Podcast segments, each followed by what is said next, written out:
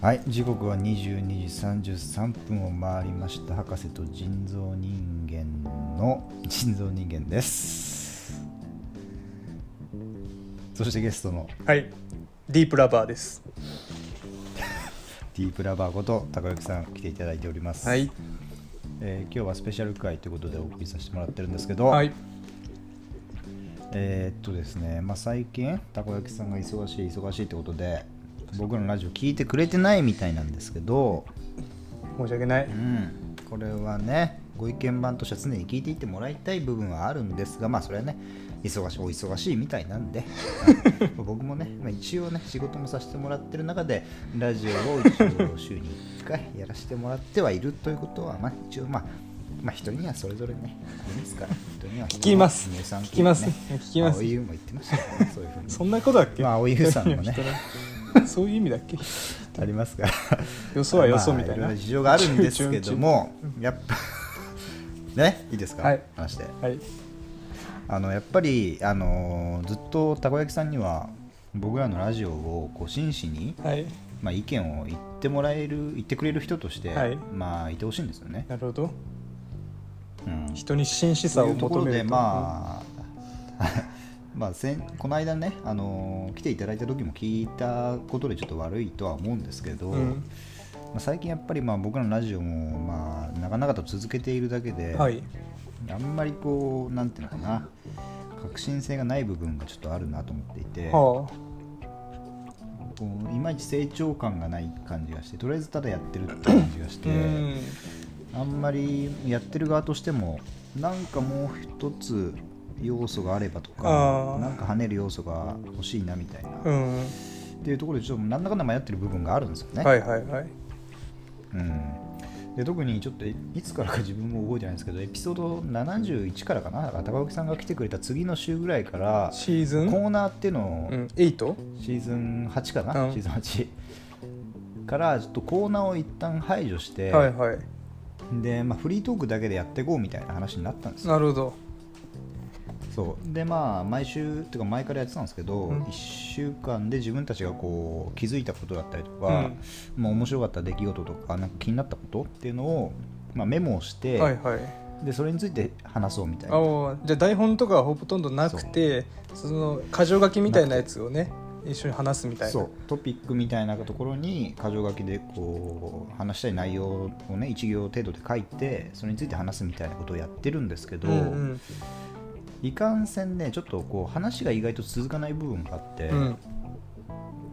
なんかまあそのトピックに書いたことを一旦話すんだけど、はい。それってまあ個人的にも、まあ、ただそのことを伝えたいだけでそこからどういう話がしたいとかっていうのは意外とあないみたいな感じで、あはい。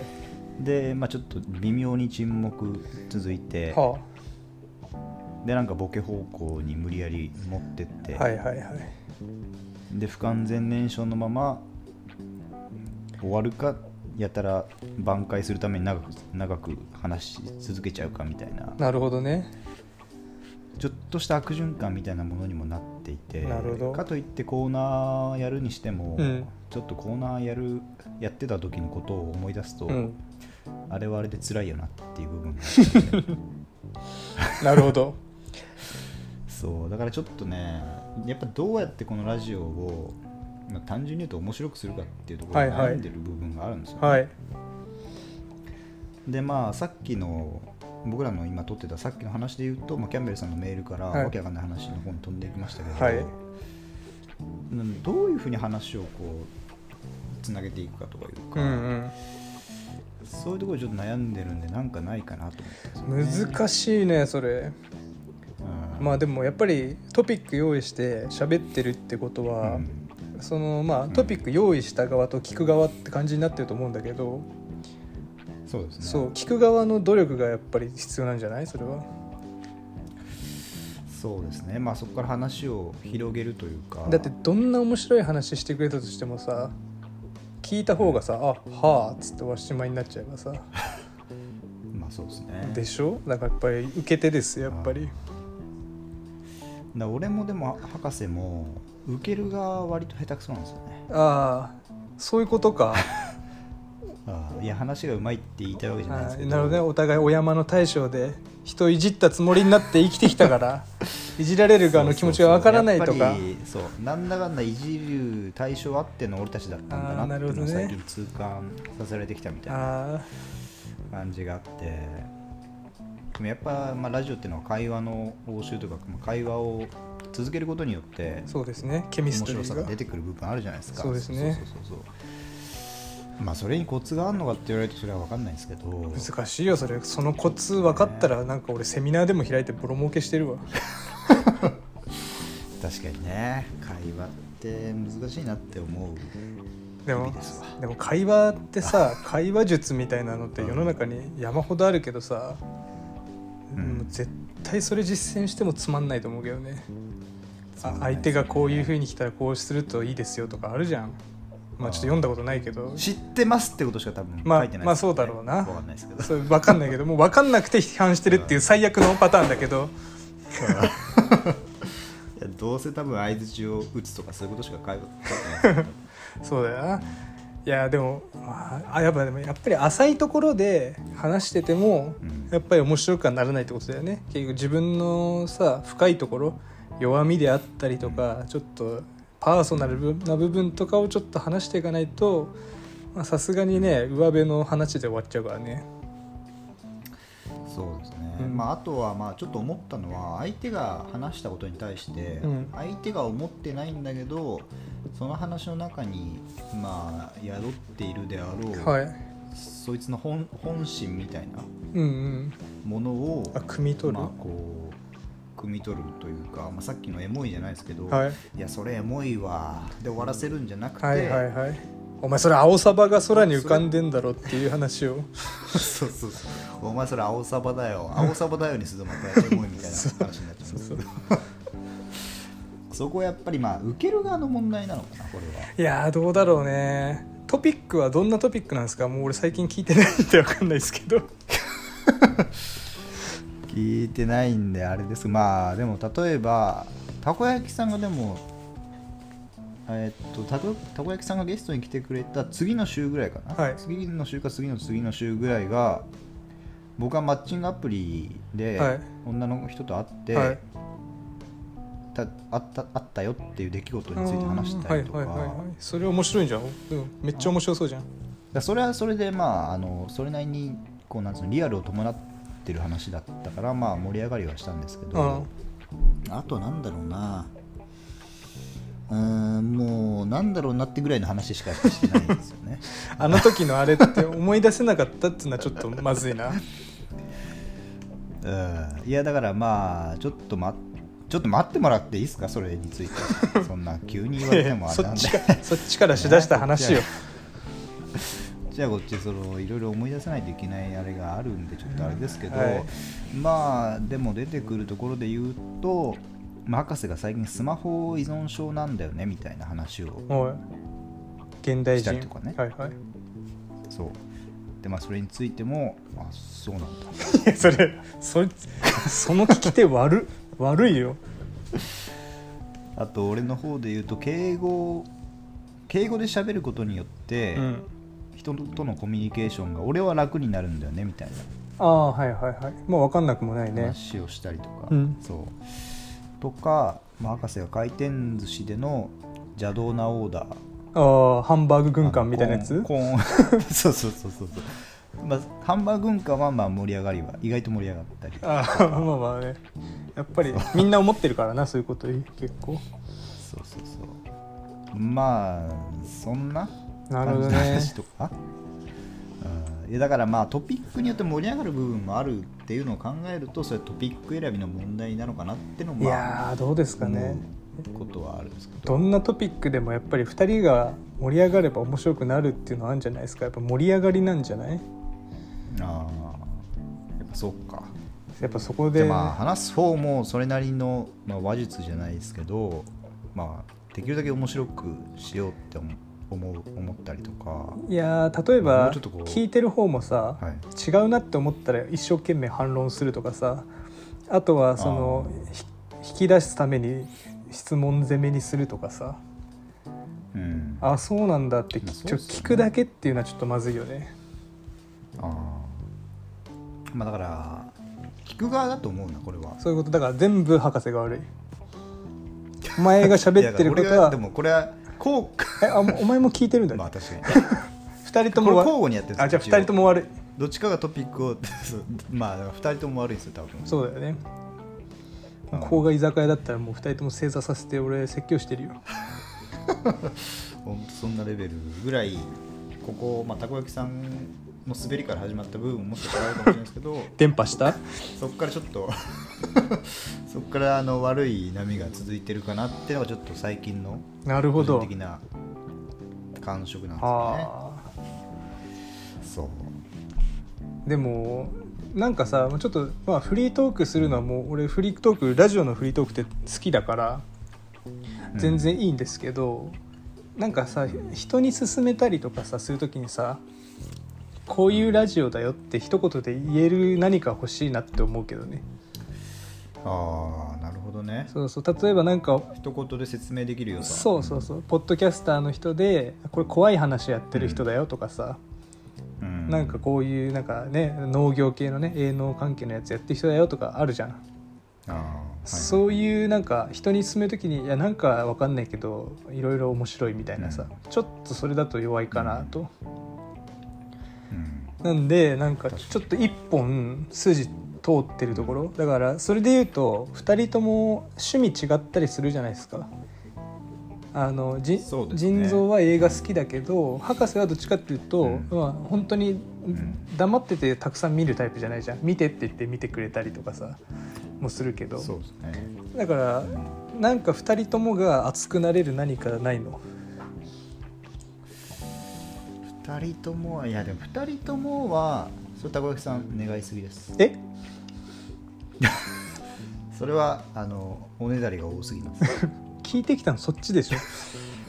おねおねだりとか？二人共通 二人共通するものを探すっていうのはは無理です多分。あ、なんで？あるじゃんいろいろ。どっちかが無理無理しないといけない部分が。なんかあるでしょうよ。なんかあるでしょうよ女？食ったらねこいつら。あ女かな？大しまあ私も女だ女だった大ら大しても熱く話せるかも。大してモテもねえくせに女の話だったら。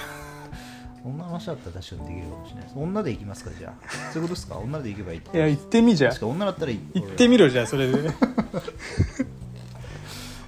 あでも確かにでもそれで言うと、うん。本当にこれ詳しい詳しくないは別ですよ、うん。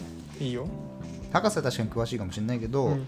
やっぱり女の人っていうか、まあ、異性に対して持ってる感情っていうのは、これ全員共、まあ、全員共通ではないかもしれないけど、まあまあね今の大体の人がやっぱはいはい。熱さ持ってるじゃないですか。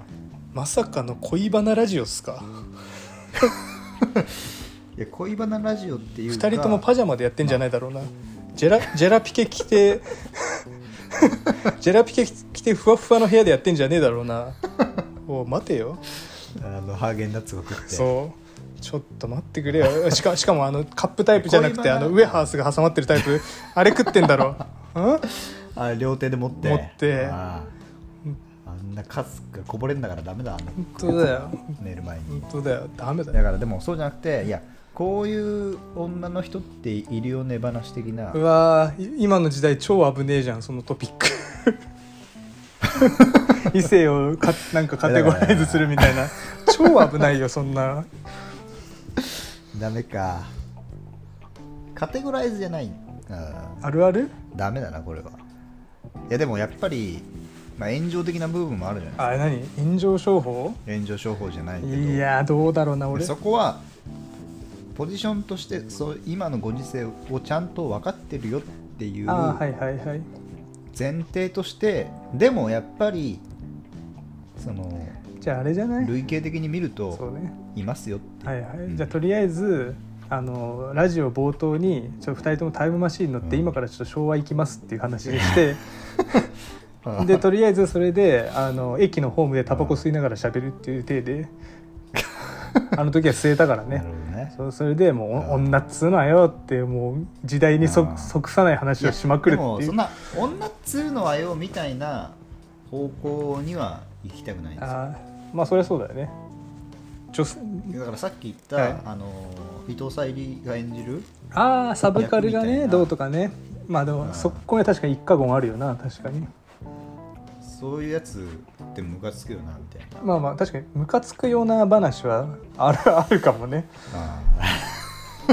だそれもダメか。いやでもやっぱりさ好きなものっていうのは人それぞれだけどさや結構やっぱ仲良くなったりするとか、なその関係が長い人たちってやっぱ嫌いなものが近いっていうのはあるじゃん、ああそう。それはそうですね、うん。で俺も好きなものとか被らないけどあれムカつくようになってた時に大抵やっぱりさ、うん。ここら辺のコミュニティの人やっぱりあのそうそうって言ってくれるじゃん、はいはいはい。そこはなんかやっぱりだからちょっと性格悪いけどね。嫌いなものに関してはもう多分一緒に言える気がするよいやでもやっぱりでも長く続いていく関係って好きなものが合ってるより 嫌いなものがあっこの野郎。た方が長く続くと思いますよ。ムかお前。それは。え？いやでもねこれ本当にあの 脚本のあ本とか読んでて思ったんですよ。えー、書いてあるの？書いてありました。えきそう。あのよくまあ物語ってこういくつか分類ができるらしいんですよ。ー、ほうどんな？でその、うん。ロシアの民謡とかを研究してた人うん。が発見して、し発見した話で、うん。まあ、そのロシアとかって民謡がもう何百通りぐらいもあるんです。へあるらしいんですよ。えでもそれを細かく分析してあのなんつうのかな。パターンに当てはめると実は12パターンぐらいしかないらしいんですね。ほう。そう。で例えば分かりやすいところで言うと英雄譚あーはいはい。それはまあ何かというと分かりやすいいところはあのスター・ウォーズですよね。はいはいはいはい。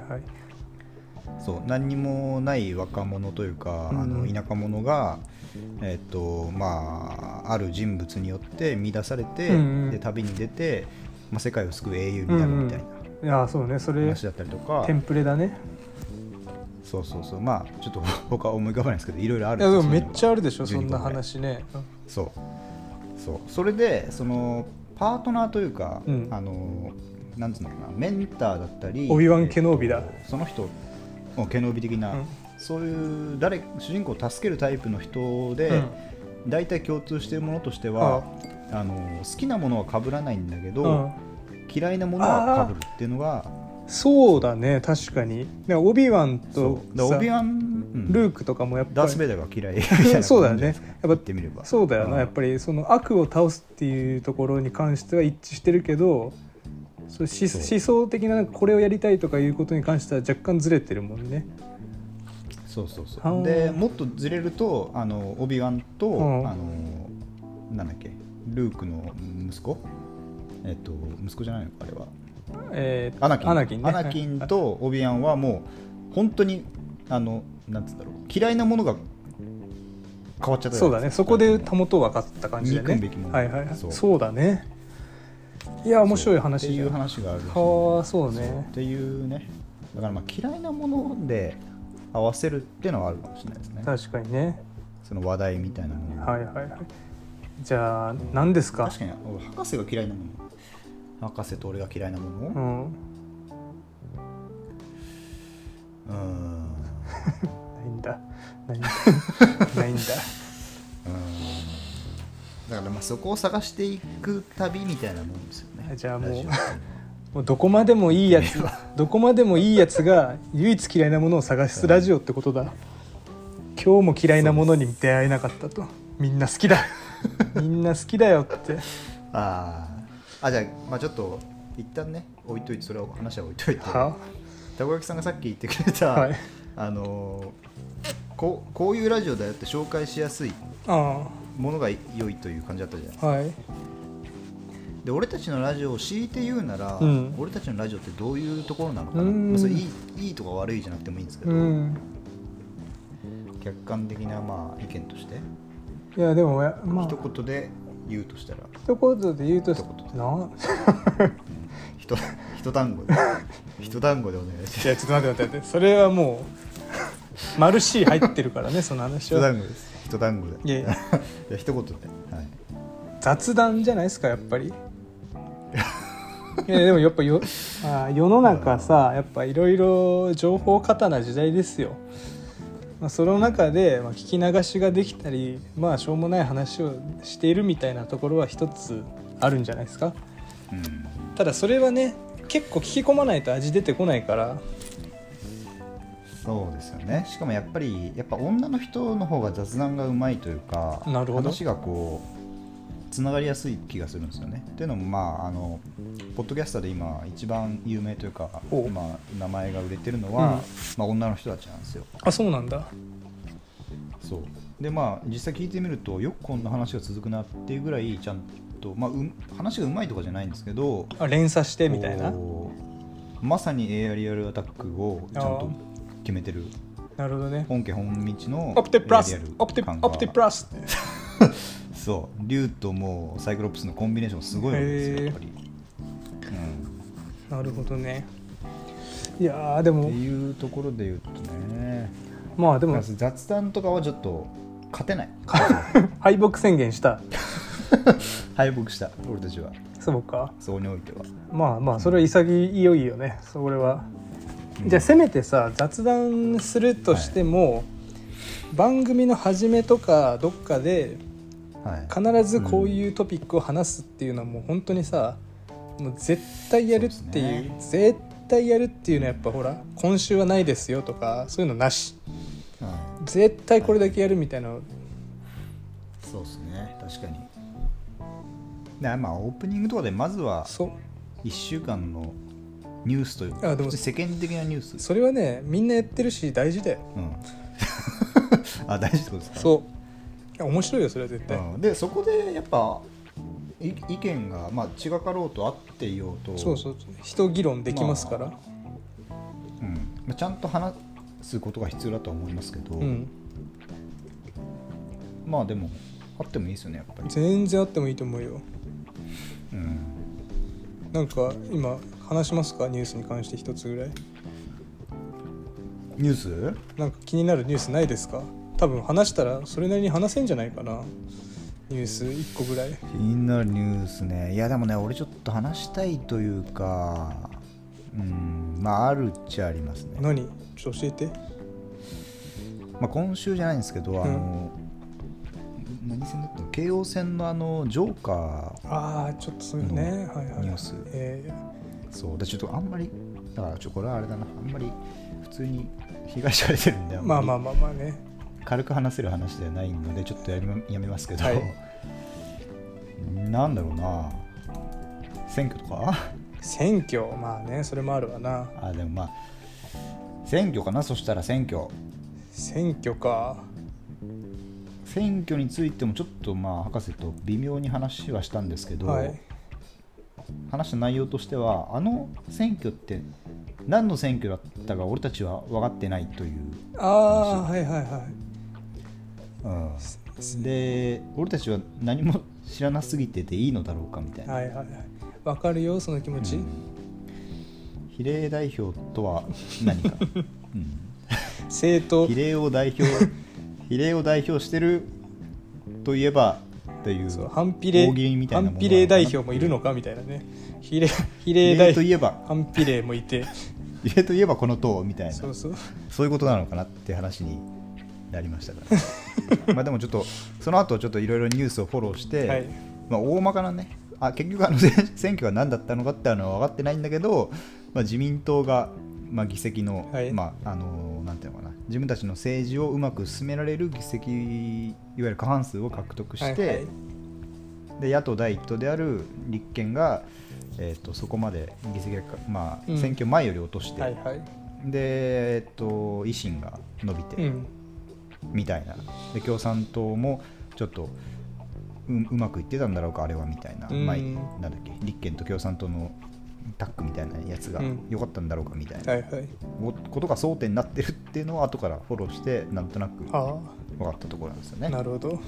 で俺はこういう時にやっぱりねたこ焼きさんはやっぱあのいろいろそういうことに詳しいわけじゃないですけど、はい。ちゃんと知ってる世の中の常識をまあね。知ってる人として大人だからね。あのいろいろそういろいろ昔から本当聞いてたんですよそこらそこら辺は、はいあのカザカダフィ大佐がなんか話題になってる時に、はい。あれって一体何なことなんですかって聞いたら、思いのほかたこ焼きさんがもう聞きたくないってぐらいまでちゃんと話してくれて。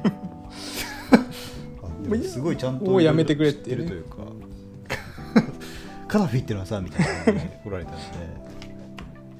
そうだからまあじゃあちょっと選挙の話とかしますか？うんそうね選挙ね。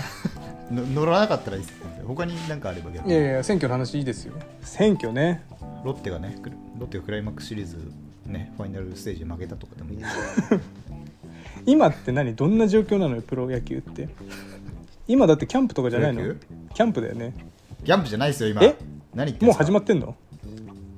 今年はオリンピックがあって、あ約1か月ぐらいプロ野球できなかったからちょっと遅れてるんあですよ。そういうこと？そう。まあ例年もうこのシーズンこの時には多分大体優勝チームあそっか。決まってます。そうだよね。そうだそうだ。そう。ですがまだ日本シリーズ来週の土曜日から日本シリーズです。ああそういうこと。じゃあもうこれからだ、はい。全然。でこれからっつうかまあ最後の決戦ですけどね、来来週からが、はうん、でまあ高垣さんも千葉出身ですけど、あはいはい。で僕なぜか埼玉出身だけど千葉ロッテマリーンズが好きですあが千葉ロッテマリーンズはパ・リーグのクライマックスシリーズファースあーファイナルステージで敗退しちゃいあました。今誰がいんのよ。今まだまだベニーとかいる？ベニーベニーとか里崎とかさいいる？あれはバレンタイン政権のやつなんだから 俺やっぱその時里崎は今 YouTube とかやってるから。あれ？渡辺渡辺いる？渡辺俊介いる？渡辺俊介もいないよあれ？俊介もいない。アンダースローのサブマリンのねいないよ。西岡は？西岡もいないの？西岡 西岡は今独立リーグでやってる。ロッテに入ろうとしたけど全然受け入れてくれなくて、え独立リーグで頑張ってるよ。西岡取らないとかダメじゃん38歳ぐらいなんだから今井は引退したそして楽天に行ってから。えー、そうか。PL 学院出身の。そうか。そうよ。西岡と今井は PL なんだから。西岡はどっちか忘れたけど。いやーそっか。まあいいんですよそこは。まあね。ロロッテはもう今シーズン終わっちゃったんですよね、うん。悲しいことに。そっか。そう ないいんですよそんな何の話でしたっけ？興味ないニュースをはい。広げなくて、まあニュースで最近気になったこと政治以外で何かあはいればはいはい話しますし、はい。なかったら政治についてちょっとた選挙かただね俺ひちょっとここで一言いいですか、今週のたこ焼きトピックスいいですか、来たタコトピ。あのねディープラバータコトピあ。タコトピたこ焼きの。あのねあのねニュースの選び方悪いよ、悪かった。あのねやっぱり世の中のラジオ聞いてごらんなさい、はい。やっぱり聞いた瞬間え世界の何それっていう事件とか一ツッコミしたくなっちゃうような出来事とかうわそれね。俺はうわそれすげえとか言っちゃうような事件をやっぱりまず最初に来て世界ではこんなことがありましたとか言ってえそれってさみたいな。選挙がありましたけど選挙どうですかっていうのはねああじゃあワンクッション置いて選挙だったらまだ良かったかもしれないただ、まあ、どうどう そういうわけじゃどうだろうね。いやこれここの番組が目指すところがお昼の情報番組なんだったらいいですけどうん。これが面白ラジオを目指してるんであれば選挙どうですかはちょっとちょっと大丈夫かなと思うところありますね。あーいやでも、まあ、ブレてる部分はある気はするんですけど、はいあの世の中の人が普通に当たり前に知ってるようでいて、はい。知らないことって割とあると思うんですよ、はい。でその代表格が俺の中では選挙。なるほど。それは俺がものを知らないだけかもしれないけど、うんうん。意外とみんな衆議院参議院の違い分かってないと思うし、あの選挙まあ選挙に行こうと言ってみんな行くけれども、うん、一体何何を選んでるのかなるほど。じゃあっていうの分かって今日のテーマは投票率を上げるためにはこうしたらいいっていうそういう話かな。ああしますか。うん。それは僕もいろいろなニュース番組とかで意見を聞いてるんで。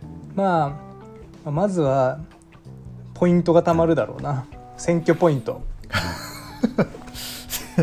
SP が。そう。選挙ポイントがたまってもうたもう貯めるともうあの楽天市場で買い物できるみたいな。ガンガン民間が入ってます大丈夫です。かそれは。もうあとはもういろいろポイント貯めたらあの駐車違反とか1回した時もあの見逃してもらえるとか。警警察が8時ぐらいまで行けばそう一人殺してもあのさちょっと 2, 2回ぐらい選挙行っとけばあの一時停止のとこ行っちゃって「ううううう」って後ろから来て「はい前の車止まってください」っつって路肩に止めて「あのあすみませんちょっとこの SP8 使っていいですか」っつって「しょうが しょうがないですね。次回から気をつけてくださいね」っつって見逃してもらって。そういうのがまあとりあえず行くインセンティブにはなるかもしそうれないと。そうそうだからここれであのいわいわゆる免罪符の発行ですよね。ああいやでもね思うのはある意味でこう当たり前にしないといけないじゃないですか。選挙に行くということがねもっと身近で当たり前になってほしいと、だから行かないと恥ずかしいじゃないですけど、はいはい。まあでもちょっと待ってそれは一旦置いといて置いて置いといて今の話置いといて。うん あの僕がね尊敬してるとかっていうとちょっといろいろとバイアスがかかっちゃうんであれですけど、はい。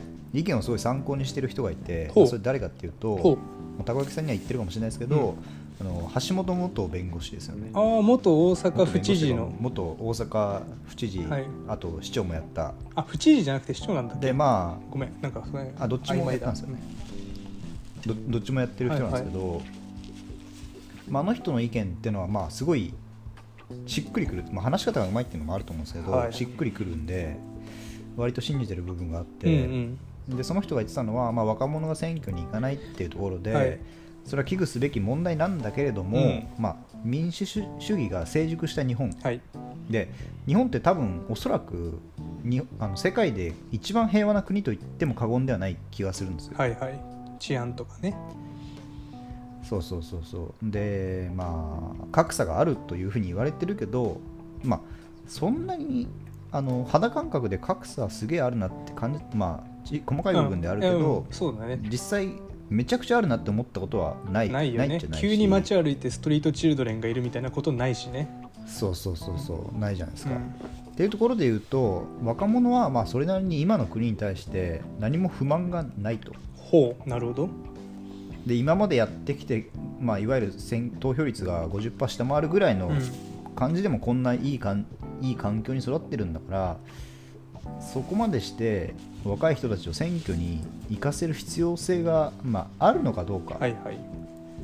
でもっと言えばそのこの選挙率っていうのはもしかしたら成熟した民主主義の一つのまあなんつうんだろうなけあの終着地点でもあるんじゃないかみたいなことを言ってたんですよ、なるほど。新しい切り口だね。うん。まあ、だからといって、まあ、この投票率の低さが良いかと言われるとそれはまあ何とも言えない部分もあるというふうには言ってたんだけど、うん。そう。だからまあいろいろこう選挙に選挙に行くための方策政策みたいなのを考える話とかって、まあ、よくニュースとかで見るんですけど、うんそこまで気にすることなのかなって思ってる部分もちょっとあるんはいですよね。はいはいうん。まあ、そもそもさ政治為政者の仕事は政治をすることであって選挙に来させるということを、まあに、まあ、策を練るっていうのは彼らの仕事ではないからね。国民の権利として彼らを選んだりとか、まあ、国民の代表を選ぶっていうのは我々の権利であって彼らの仕事ではないから、あのうん。まあ、そのそのためにその、ね、あの政治の政策を考えたり議論したりとかそういうことの時間を使うっていうのは、まあ、本末転倒な感はあるよね。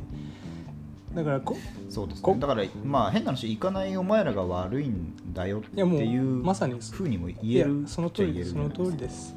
うん。大体そのまあただねあの国会放送とかあるじゃないですか昔。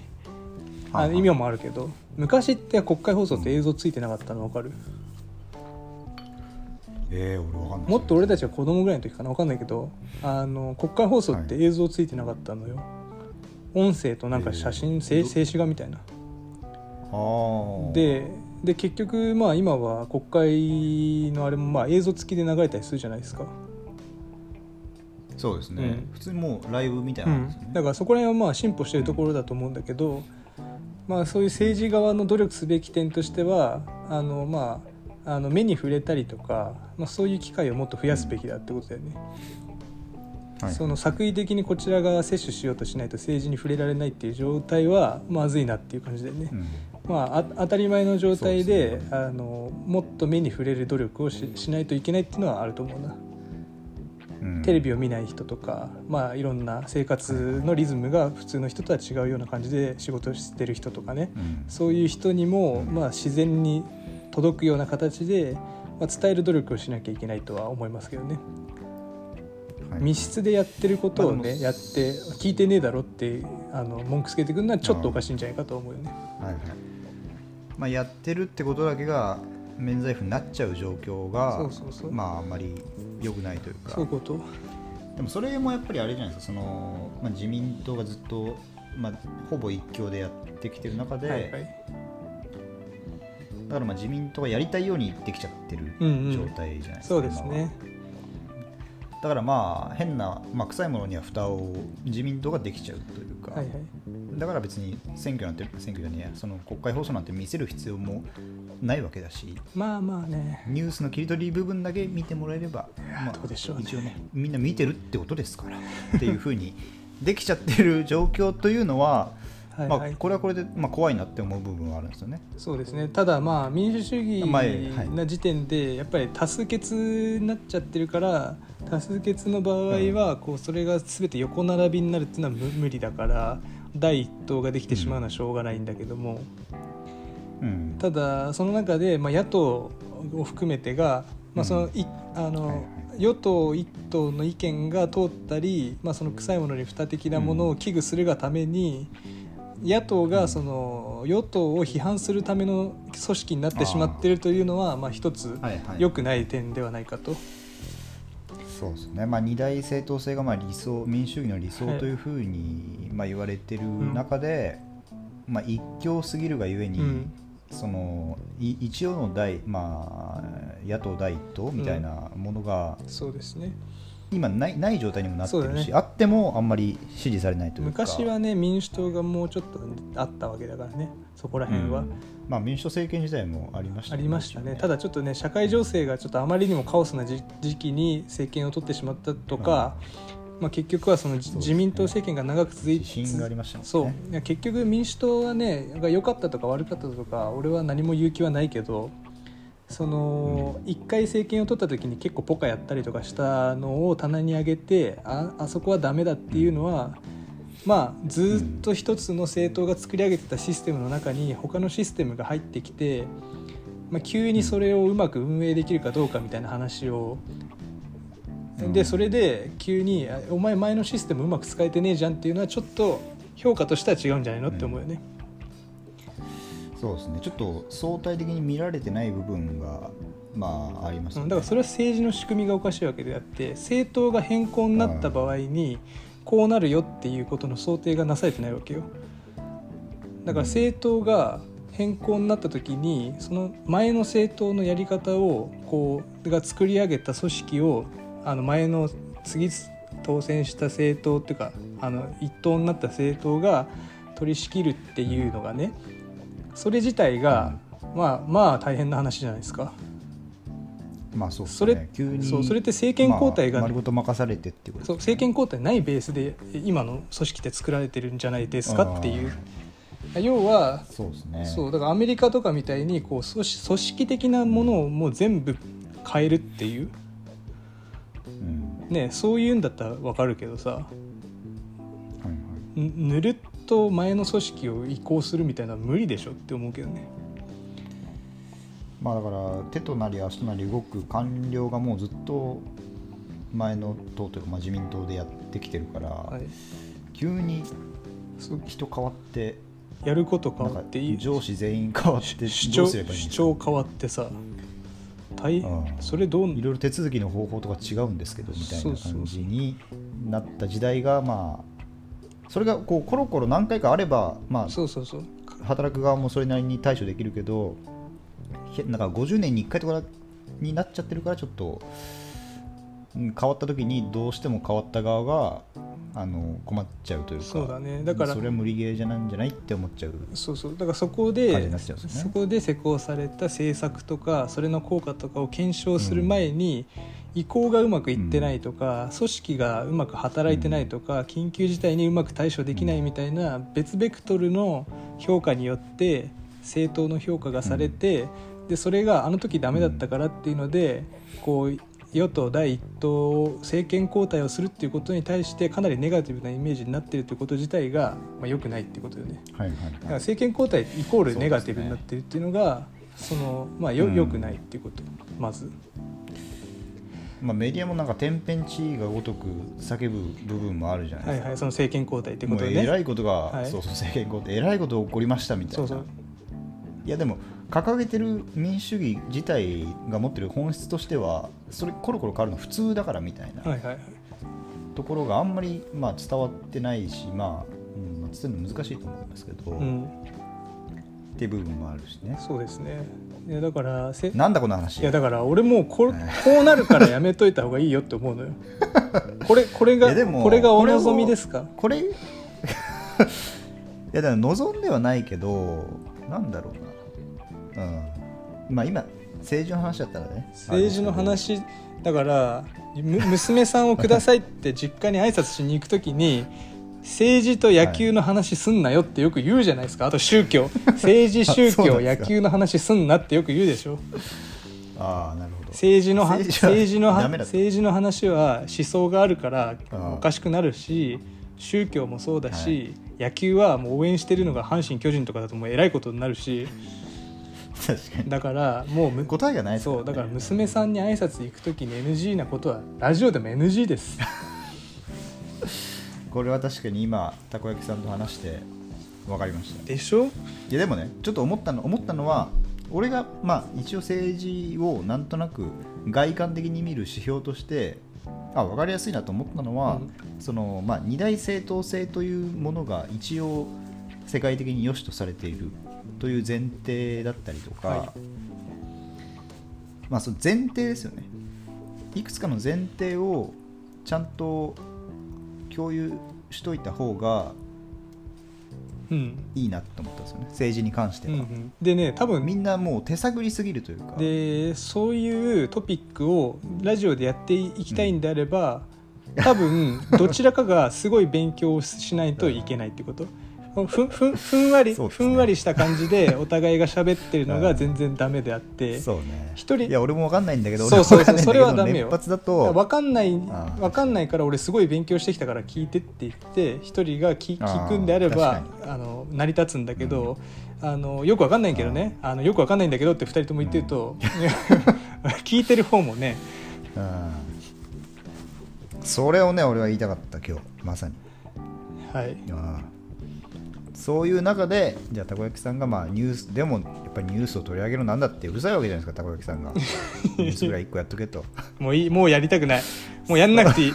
もうやっぱやだ。俺ニュース大っ嫌い。そういう中で考えてきてくれなんか取り上げるニュースとしては何かってニュースニュースはやだ。もういらない。ニュースなんていい。まあでもまあ何かしらね軽く触れられるものは何かあった方がいいってことですよね。まあそうっすね。その最近結構オープニングでもこうごちゃつく場面があるんでうん。やっぱなんか一個あった方がいいんですよね多分ね。そうっすね。ただこの政治の話してたところはもう全カットでいいと思いますけどね。いやでも楽しめる人もいると思いますよ。楽しめる人はもっと高尚なやつ聞いてるって頭いい人がやってるラジオ。いやでもねそんな頭いい人いないです多分。いますよ。世の中いいっぱいいるから頭いい人。バカばっかりなんだから世の中は。いやいや。それで言うとね、はい。何か話そうと思ったんですけど、はい。あーニュース的なもので話そうと思ったんだけどないですね何も。バカじゃんやっぱり。ないんでやっすぱりバカじゃん 何かあじゃあ最近ねよくニュースで見てあ。一体これ何のニュースなんだろうって思うことあるんですけどあの芸能人はがい。子供を産みましたみたいな、ニュースを。はいはいはいはい。それニュース。割と最,、はい。なんかまあ最近じゃないかもわかんないですけど、まあね。見るんですよね、はいはいはい。よく。で結構最近名前なんて全然出てなかったじゃんみたいな人も子供が生まれましたはいはいはい。みたいなでまあ主な、まあ、傾向としてはめでたいですね的な感じではい記事が終わるんですけど、うん。で一方あの妊娠したってことを公に出さずに子供がえ生まれた人のニュースとかもあるんですよね。はいはい。でそうするとなんかわかんないけどなんかこまず妊娠したことを報告しなかった人的な感じでまず 取り上げられるんですよ。おかしいよなそれ。そう、うん、これ何なのみたいな。いやーおかしいよ。お前おかしいおかしいそんなプライベートなことを報告して、ねで生まれたこともちゃんと報告してでまあそのちょっと名前出すのはあれですけど、はい。あのーなんだっけユキさんっているじゃん、はいはい。ジュディ・マリの、はい最高ですね。大好き。で,、はい、で子供生まれてすぐ亡くなっちゃったうんですよね、はい確か、はい。うん。何人目か何人いるかとかちょっとわかんないですけどでそういうこともあるわけじゃないですか。はいそのまあ生まれたからといってあの健康にうまくあの育たない子供、お子さんもいるわけだし、だからそれってなんか公にみんなにおめでとうってうん。言われてたことがなんかうんなんつうんだ辛い経験になってしまうはいはい。じゃないですか、はいそうですね。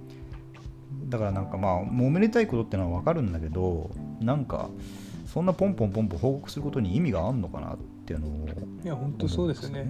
出産なんて命がけなんですから、その、まあ言ってまあね妊娠もよくその安定期に入ったら報告するとかよくあるけど、はいはい。あの安定期っていうのがあってねその妊娠が発覚しても、そのまあまだその高い確率でその流れてしまったりだとか、まあ、そういうことがあるから、あのうん。報告はこれ以降にしてくださいみたいなのあるのよ結構その何,、何週間何ヶ月経ってからとかそういうのもあるし、で、まあ、実際うん。どんだけ安全だって言われたとしても、まあ、いろんなことがあって、うん。まあねなんか残念な結果になってしまったりとかいろいろなことがあるから、そういうことを、うん。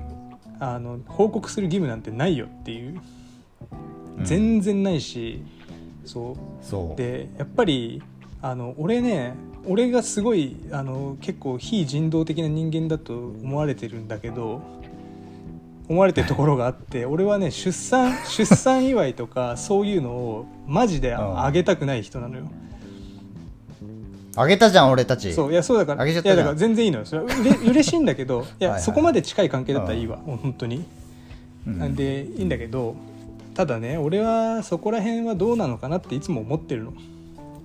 あのああでもそれは俺も思う部分ありますよ、うん。うん。だからまああのそういう慣習的な感じでねそのあげたりもらったりってもちろんあるけどただまあ人の人生で、その何が何がめでたいか何が悪いかなんて分かんない中でその、あやれ生まれただどうだって言って物を送ったりしてそのそのお返しがいくらだとか、もらったらお返しをこんぐらいでしなきゃいけないなんていうのはおかしいだろっていう話なんだよね。うんいや本当そうですよ、うん、だから俺はだからあのーはい。そう。だから俺はあげるけどあげる時もあるけど、あのお返しとかいらないよってすごい思うし、ああで1人目の時あげたけど2人目の時は大して何とも思わないからあげないよってこともあるし。だから、まあそうですよ、ね、俺としては俺らも2人そう目とかはね。だから俺とかそこら辺 全然全そう全然そこら辺は俺の気分なのよ。マジであげるあげないとか、うん。だからいや別に、ああそうなんだね。へえぐらいの時もあるしなんかいろいろ大変だったなとかそういうのし事情を知ってる人とかはいやお疲れさんって言ってお祝いする時もあるし、うん。それを慣習的にねなんか全員をお祝いしたりとか全て報告したりしなきゃいけないなんていうのは、おかしな話なんじゃないですかとは思いますよ。まあ常識じゃねえぞっていうそうですことは分かってほしいですそよね。うですよ。うん。で大体子供が生まれたっていうことを報告しなかったとかって何が悪いのって思うしね。うん。そうですね、うん。俺が逐一病気になったらみんなに知らせないといけないんですかみたいな。いや本当そうだよね。じゃないですか。どこまで報告したらいいんだよって感じだよね。そうそうそうじゃあ、ね、今日だからまあ。今日転びましたとかもうそのレベルになっちゃうじゃん。今日今日今日しこりましたみたいな。ね、うん。あの3日ぶりにしこりましたみたいいな話をやだからしたらいいの。それでまあ思うのはまあめでたいことは確かに祝っ祝うに越したことはないかもしれないけど、その祝いがあの足かせになることだって絶対あるんだよってことは認識しした方がいいと思うんですすね。例えばお子さんが生まれてでみんながすごい祝われて誕生日誕生日じゃないそのプレゼントみたいなのもらうじゃないですか、うん。まあ、お皿もらったりとか,、はいね。なんかお人形さんもらったりとかみたいな、はいはい。ただまあ不幸なことになってその、まあ、お子さんが病気になったりとか、い。まあ、下手したら亡くなっちゃったりして、うん。最終的にそのものだけが残っちゃうわけじゃないですか。もうそこまで気にしすぎるともうわけわかんないけどね。わかんないんだけど。うん。だから、うん何が言いたいかは分かんないんですけど、いやわかる。うん。まあまあまあわなんかその芸能人のニュースとかを見て出産なのなんだろうっていうのを見てなんかゾワッとする部分がす少なくともあるんですよ、ね、まあそうだよね。だからさっき俺が結構冒頭のコーナーというか同ターンのところで言ったけどあくまでどこまで言っても個人は個人だという考えがあるから、あえもうその人が子供を産んだとしてもその人がその人ってあることに変わりはないし、子供は子供の人生で子供,、確かに。子供として、はい。はいはいあのその人の人生が始まったわけであってその人が子供を産んだとかいうこと、で子供がどうだああだとかいうのは関係ねえよって思うわけよ、だからもう個人個人の話ですからうんだからなんかその家族がどうとか付き合ってるとかもあるじゃん。アイドルとかで言えば。付き合ってるかどうだとか。ね。うん。もううんなんかもうそういうのも俺なんかすっげといてやれよと、すげえうーんって思うんだよね。そうね。だからなんだろうな。うん。まあゴシップがまあみんなが好きっていうのはまあ俺も別に全然あったら見ちゃうっていうのもあるけど、うんまあ一番疑問なのはそれになんかい逐一コメントとかしてる人がいるわけじゃないですか あれ意味わかんないよな。何なの？あれあれはもう世界に俺100人ぐらいしかいないんじゃないかなって思ってるぐらい不思議な人種ですけど。人の子供が生まれた時とかにさかなんかいちいち小言みたいの言うやついるじゃん。なんか親がこれだと大変ですねとかさあのど同性なんとかで離婚するとかさ言うやついるじゃん。ああいうのさどういう神経したのと思うけどねいやー不思議だな。不思議だよ。もう世の中不思議だらけで。何の話をしてるかっていうのも不思議になましたけど。政治もう政治の話からちょっと俺ちょっとギアがおかしくなってるよ。まあでも話は転んでますからいろいろ。あそうですね。話は展開してっちゃ展開してんのかな、じゃあ一個だけちょっと小話していいですか？お。急に落語始まっちゃったぞ。大丈夫か？あのこの間この間っていうかいつも休みの日になると近くにある洋食屋さんみたいなとこ行くんですよ。ほうほであのまあ東京ってちょい、まあ、東京だけじゃないかもしれないけど昔からやってる洋食屋みたいなのあるうあるねあるね。キッチン何々みはたいなついてるいはいはいようなところ、あるよね。で意外と美味しかったりするじゃないですか、うんでうちの近くにあるキッチンベアってところがあって見るからにうます聞くからにうまそうなところだね。そう。名前からして結構グッドセンスな感じするじゃないですか、でもう中も結構ボロくて、でまあどんぐらい？10坪ぐらい？30平米から40平米ぐらいしかないところなんですけど、なんかねほんとおじいちゃんレベルの人が45人働いてるんですよ 面白いじゃん。そんな人いるみたいな。面白いじゃんその空間。そう。でキッチンにまず3人ぐらいいてでそのなんつうのサーブするおじいちゃんで1人みサたいな。ーブするおじいちゃんとキキッチンのおじいちゃん 3人。キッチンで3人みたいな。でまあ客もまあ割と人気があるんでそれなりに入るんですけど、はい。まあすごいところはすごいところがちゃんとやるところだったら1人でもやるキッチン1人でもやったりするだろうなぐらいうんうのん。広さなんですよ、うん。でしかもそのまあちょっとおおじいちゃんたちだからかわかんないですけどすごいねけんうん厨房内での喧嘩とかは半端じゃないですよ。ああな兄弟でやってるとかそういうパターンかな？こ あまあ家族系的な部分もあるかもしれないですけど、なんかもうこれお前やってねえじゃねえかみたいな。あ聞こえちゃうパターン？で聞いてるそう聞いてる感じ全然大したことないみたいな、ああなるほどね。その皿の上にキャベツが乗ってないぐらいのことをめちゃくちゃああのがなり立てるみたいな感じで。しく言えばいいやんっていうことね。そうそうそうそう。キャベツちょうだいな一言で済むこと。そうそうそう。それを本当にまあなんつうのかな。あのちょっと言い方悪いですけど、まあ、年齢が上がっていくとやっぱ小さなことも楽しみになるみたいな 逆に言うと。あ、そう。どういうこと？うん。なんつうんだろうな。あのちょっとのことに怒れることも幸せなんだなって。あキャベツにマジ切れできる人生羨ましいなってこと？そうちょっと言い方悪いけ羨どましくはないんですけど。羨ましくはないんですけどまあなんだろうな。本当にこんな切れる必要ないのは自分でも分かってるんだけど、うん。自分のその人生経験的に、うん。お前がこのキャベツを乗せてなかったことによってこんなに苦しんだ人もこんなにいろんな苦労が生まれるっていうことをお前こんなに生きてるのにお前まだ分かってないのかみたいなぐらいまで責めたりしてるんですその厨房の人たちは。そんな言うみたいな。よくお前こはキャベツを置かなかったことによって。あなたそこでよくさ美味しく食事できるね。俺そういう空間無理なんだよいなやでも でもねそのあの殺伐の感じじゃないんですよ。あー何？毒マムシ三太夫的な？最後お前長生きしろよってキャベツ乗せてねえよお前そうお前バカ野郎っつって。そんな感じ。まあそう。でも長生きしろよ下町の喧嘩みたいな。そう。ああったかくして寝ろよみたいな。最後にね。感じなんです最後には。そう。その最後がもう何回もあのん何分かごとにこま何回も 繰り返されるみたい何その？なさっき起こったことを忘れてんのかなこの人たちみたいな、まあ、そういうベアというお店があって。でその厨厨房にいない一人サーブするだけのおじいさん、するだけの言い方悪いな。言い方悪いですけど、まあ、正直言うと明らかにその人はかなり楽そうなんですよ、ああはいはい。一人だけね。うん楽そうなゆえにでもやっぱりなんだかんだ一番あの怒られるのもその人ええやだね。楽じゃないじゃん。厨房同士での喧嘩もあるけど、そのなんかこれが通ってねえじゃねえかみたいな。注文が？うん。これさっきそうお前言ってた注文とこれちげえじゃねえかみたいな。作っちゃったよ俺みたいなあもうこのちょっといあえるスパゲッティお前これどうすりゃいいんだろうなみたいな。だ誰が食べるの？言い方悪いもうこれは発展途上国の人にあげればもう何人でも 言ってないでしょ？助かるんだけど言なってないでしょ？そこまで。そんぐらいに攻め立てるぐらいのことを今のは言ったりする今の言ってたら怖いよ。今のそれ小学校の給食残した時の先生のセリフでしょ？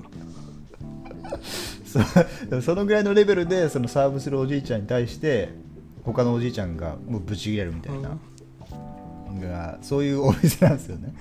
でもそのブチ切れも一瞬で終わってまた次のブチ切れが始まるみたいな。そういうちょっと微妙にカオス。よく見ると微妙にカオスなお店で、うん。だいぶだよ。でそのおじいちゃんはまあ一応メニューを聞いてあの厨房に伝えてで来た料理をサーブするっていう、まあ、仕事なんですけど、はい。あともう一つ重要な任務としてお客さんのお水うんあはい。飲んでちょっと少なくなったお水を継ぎ足すっていう重要な任務もあるんですよ重要だね。う。ん。で俺がまあ頼んでで水が来て、うん。ちょっと飲んで、うん。3分の2ぐらい飲んで、うん。ほんのちょっと残ってる状態になって、はいはい。でとと隣に座ってるカップルがいたんです、うん。でカップルの人の男の人の方も水がちょっと少なくなってはいはいはい。そうでそのおじいちゃんがそのカップルの男の人に水を入れた入れるわけですよ、はい。で入れるっつってもその水をあのテーブルから取って一旦厨房近くまで戻って、その水のピッチャーみたいなところにから入れてあそういうスタイル。でまた返すみたいな、え。ーそうそうそうそう。そのピッチャー持った方がよくないって思ってるんですけどうんそこは 多分その長年やってる流儀みたいなのがあるから。ね。一旦一旦厨房の方下げさせてもらいますみたいな感じで。やだけどね自分自分が口つけたものがなんかどっか行って戻ってくるって。でもしかしたらグラスごと変えてる可能性もありますよねちゃんと。いや俺それはそれで嫌だわ。気使うし。まあ、でそれで、まあ、隣のカップルの人の男の人が足りなくなったんで、うん。そのサーブのおじいちゃんがあのあ水持ってきますねっつって、はい あの水を持ってで厨房の方行ったわけですよ、で戻ってきてでそのまたあの水をねもちろん返すじゃないですかその、はいはい。カップルの男の人の方に、うん。返すと思ったら隣にいた俺のテーブルに置いてきたんですそのおじいちゃんだ俺水2個になっちゃったんですよそこで。気づいてほしいよな。で気づかずまた厨房の方におじいちゃん戻ってって。怒られるわおじいちゃん。そう。でもう隣の男の人もそれ見てるから気づいてるわけですね、俺の方に水2つあると、うんで俺ももうあのおおじいちゃんとお父さんお水置いてありますよって今言えばよかったんですけど、ちょっととっさに言えなくて、うん。まあ、その水をその男の人の方にあすいませんっつって返すみたいあな感じで,、はいはい。でその男の人はもうすごい笑いをこらえてるみたいな、うんうん。カップルの女の人の方にちょっとい 今のやばくねみたいな、はいはいはい。めっちゃウケるんだけどみたいな感じで言ってたんですけど、はいはいはい。ちょっと僕は一人だったんで、うん。あんまりこう笑えず共有できる相手もいずね。そうそうそうっていうあのー水が1個増えたよ おいオチのつけ方。水が1個増えた話か。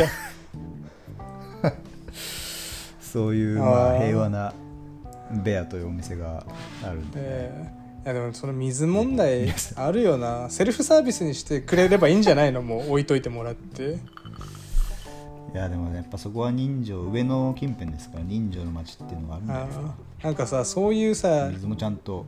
なんか人情系のさそういうお店の話で言えばさ俺もなんか最近1個あってさ、あの新潟でまあ仕事してるんだけどその、まあ、新潟も結構長いじゃないですか上越中越下越ってあってさ。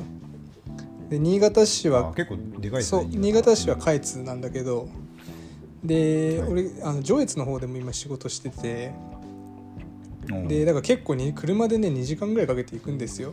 で仕事そんでやってでまああのいろいろやって戻ってきてって感じで結構多く4時間ぐらいかかるんだけどそうするとまあ大体向こうで飯を食うわけよ。あの時間長いから。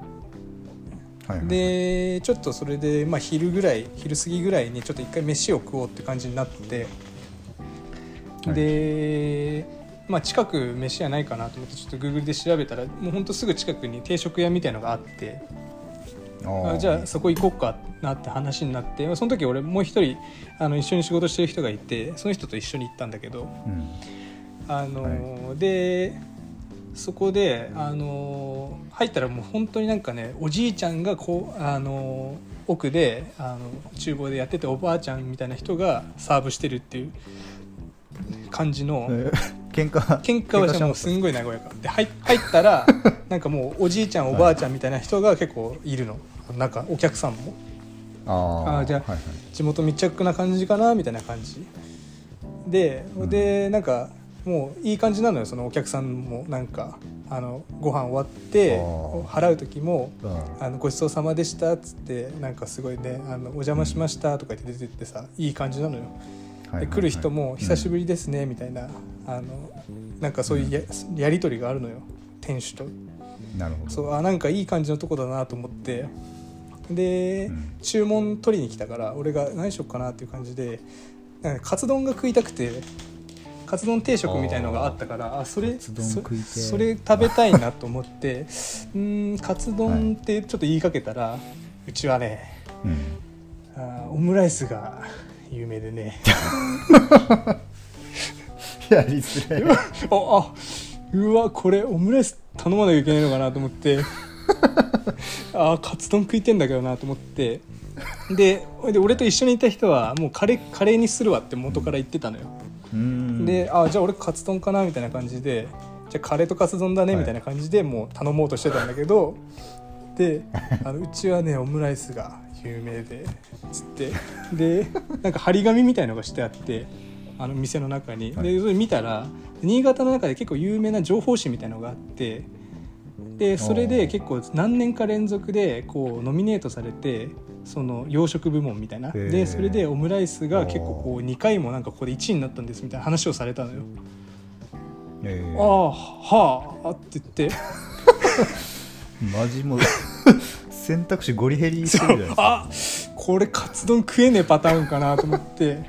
であどうしまちょっとその人と目目でアイコンタクトでねどうするっていう感じであのちょっと2人の中で脳内こう目線で会会話があったんだけどえどどうどうする？どうするっていう感じででもその人は果敢にも「カレーってどんな感じですか?」っていうちょっとジャブを入れたのよ。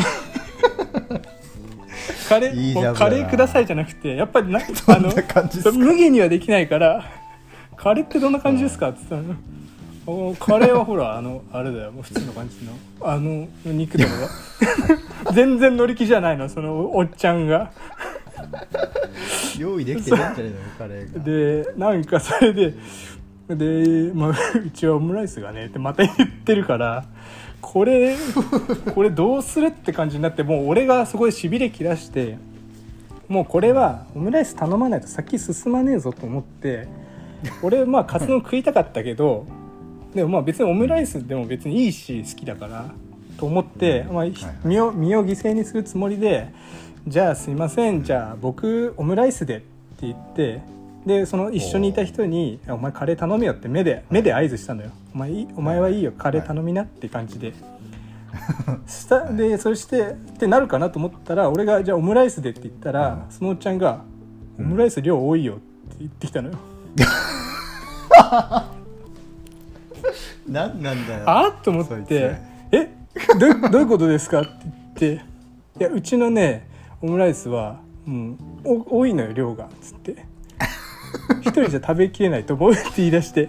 それだけでいいんだよ情報は逆に言ったら。え？え？どういうこと？と思って「ああそうなんですか？えどんくらいですか?」みたいなこと言ったらなんかあのご飯3合ぐらいとか言ってて「いやちょっとえ食べられない。食べられ嘘だろそんなそれはえそんな多いんですか? 」みたいな話をして「えジャイアントシルトえじゃあえじゃあ小盛りみたいのできますか?」みたいな話をししてたんだけど。あそう。そしたら、い、やそうだな。初めて来たお客さんでやっぱうちはオムライスをおすすめしててつって。でも量がね多くてつって。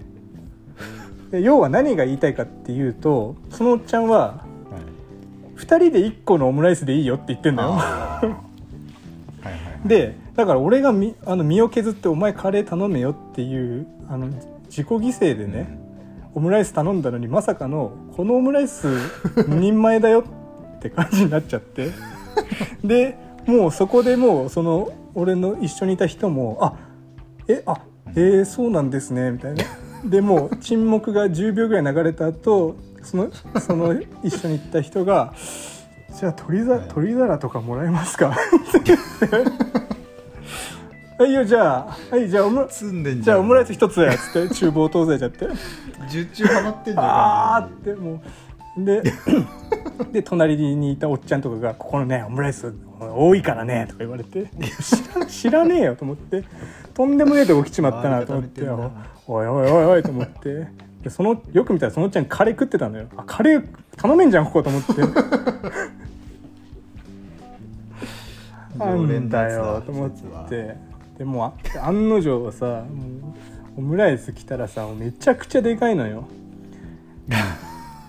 でそれでさもう2人で小皿にさこう真ん中からさ大皿から取り分けるみたいな感じでさもうはずっと取りながら食べててさ大の大人の男2人ですよでそれで食べてもうなんかいやもうお腹パンパンだわって2人とも言ってもう午後の仕事ちょっとこれ大丈夫か？眠くなっちゃうんじゃないの？みたいな話しながら「あじゃあお会計で」っつって言ったら「あじゃあ600円で」っつって「えふ安いな」っつって。2人でバカ安いさ。2人で腹パンパンになって600円かよと思って。商売気なすぎだろまあ、また来ますっつって出てったんだけどいやもう大変ですいやよーそれはギャップですね。店側とこっちの。本当もどういう気持ちでい言ってるんだろうねそっちういや向こう側いやは向こうはやっぱプライドあるんじゃないの？一番うまいのを食ってほしいみたいな。あどうなのか分かんない値けどね。段とかじゃねえんだみたそいう。なとりあえずうちはこれで押してるからうちまあそこから考えてくれよみたいな感じなんじゃないかあー学生だと思われたんじゃないですか。俺も俺ももう34だけどね。たし確かにね。年取ってるとだって逆に言ったらたこ焼きさんじゃあそのおじいさん何歳だったか分かりますかって話まあそうだだよな。確かにな。おじいちゃんから見たらみんな若者っていう説はあるわな。確かに俺も。70ぐらいですかっつったらいや俺85だよみたいに言われたらあーでも俺は湿気みたいな。でも確かにそうだよな。だしかも輪を輪をかけてさ、あの普通の会社員みたいにスーツ着たりとか綺麗な格好してないからめめっちゃ私服みたいな感じで仕事してるしそう思われても不思議ではないかもね、いやー。そうなるとやっぱりあれですね。人の世界、うん。人が見てる一人一人の世界、うん違うんですね。本当だよもう。あの人のあの人の世界はオムライスしかないよ本当に。若者はオムライス決まってもう次はもう入っ一人で。入った瞬間有無は言わさず俺あカツ丼 カツ丼定食ってもうガラッガラッカツ丼定食って。ガツンガツンガツン。いやいいからいいからいいからカツ丼カツ丼っつって。ガツン作れーっていうぐらいにいかないとそんぐらいの感じでいかないともう。次は腹くくんないと。あーいやでもローカルのまあある意味でいいところっいていやそうね。人情味あふれる感じでしたよ。結構。あー。いやなんかお腹空いてきたな。カツ丼食いに行くかじゃあ。俺が今聞いた話で思ったのは腹減ったなって。深夜の飯テロラジオということでね。いいじゃん。飯の話するラジオもね。いいですよ。ああ飯ね俺はでも飯にこのラジオでは飯に対してあまり気を使わない人間的なポジションになってるん まあですよ、人造人間ですからね。うん。バイオエタノールみたいの入れて動いてんでしょ。まあ確かにそんな気は使わないんですけどね、うん。実際。まあ美味しいもん食いたいなあ美味しいもん食いたい。美味しいものを食べるのが人生の楽しみですって言ってるやつは俺は気持ち悪いなって思ってまああそう。まあまあ何よりも美食を大事にしてる人もいるよね。結構。す、うん、キャッチャーは先週、ん。あの来てくれて、うん。いろいろインタビューしていく中で一番の楽しみはみたいなことを聞いた時に、美味しいご飯を食べることみたいに言ってて、え気持ち悪いなって。うすうすー最後に。悲しいこと、悲しいこと言うなよ。最後に毒吐きましたけど最後に。何なんだろうなその感じ。それはあんまないですか？えご飯？そういうやつに対して。いいやーないけどな。グルやなんか。グルメだなぐらい。ああたこ焼きさんはちなみにそんなこだわったりします？食に？飯に対して。うん。いや全然ないね実際いやでもやっぱたこ焼きさん新潟行ってたこ焼きさんに連れてってもらう店は大体やっぱ美味しいですよ。ああそれはやっぱりお客さんカレーといい。やっぱり人を招くところは結構気使ってるかもしれない。ああまあでも俺もその飯気使ってない的な感じはあるんですけどその誰かに紹介するものはうまくありたいって気持ちはあるんですよね、んうんで最近、まあ、悲しいなと思ったのはあのやっぱなんだかんだまあ美味しいとこ食べに行きたいなと思うんですけどいかんせん相手がいないんですよね。ああなるほど。まあご時世的なところが多いんじゃないの？それは。ああまあご時世的なものもあるし逆にまあこのこれが開けたからといって、まあ、誰かと飲みに行くってなった時にまあまあデートだったらいいんですけど、男と行くってなった時俺別にマジ飯とかどうでもいいっちゃどうでもいいんですよ。まあ大体飲むだけだし、ああなるほどね。うん、でここ行きたいっていう店とかもまあいくつかあるんですけど、うん。まあ、そこになんか男と行く気にもあんまなれねえなみたいな。ああそう。逆にさ女性とじゃないといけない店なんてある？だから女性とっていうか、まあ、彼女ができていろいろこういうとこ行きたいなみたいなところあるんですけど、あーはいはいはいかといってなんかそういうところにデートで行くのもなんかなんかあれだなって思って。最近の悩みですね。飯屋が決まらないとえ人と行けないってこと？そう。行きたいところはあるんだけどあ一人？どういうシチュエーションはいではい。行こう？行けばいいのか、あじゃあそれ教えてあげるよ。わからない。じゃあちなみにじゃあ1個行きたい店教えてよ。それ俺がどういうシチュエーションか当ててあげるからきたいところ？行きたいとこ行ってくれたらこういうタイミングで行けって俺教えてあげるから。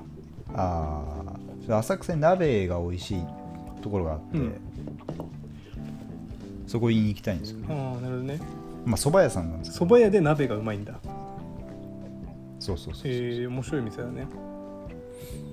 はい、そこに行きたい時はじゃあ鍋食いたい時行けばいいよ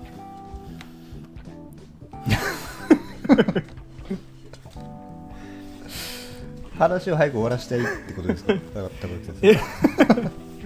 生 いやでもそれ男とでも全然いいじゃん。まあ確かだにね。って結構前ほら北千住のあそこほら行ってたじゃん。ちゃんこ屋とかさ。ああいう感じの。そうそう。だからあの時は、うん。あんな。確かあの時は俺のそういうあの行きたい精神が結構前に出てた時でした。あいや今はあれほどないってこと？だからメンツが揃わねえって部分があるかもしれない。ああそこなんだね。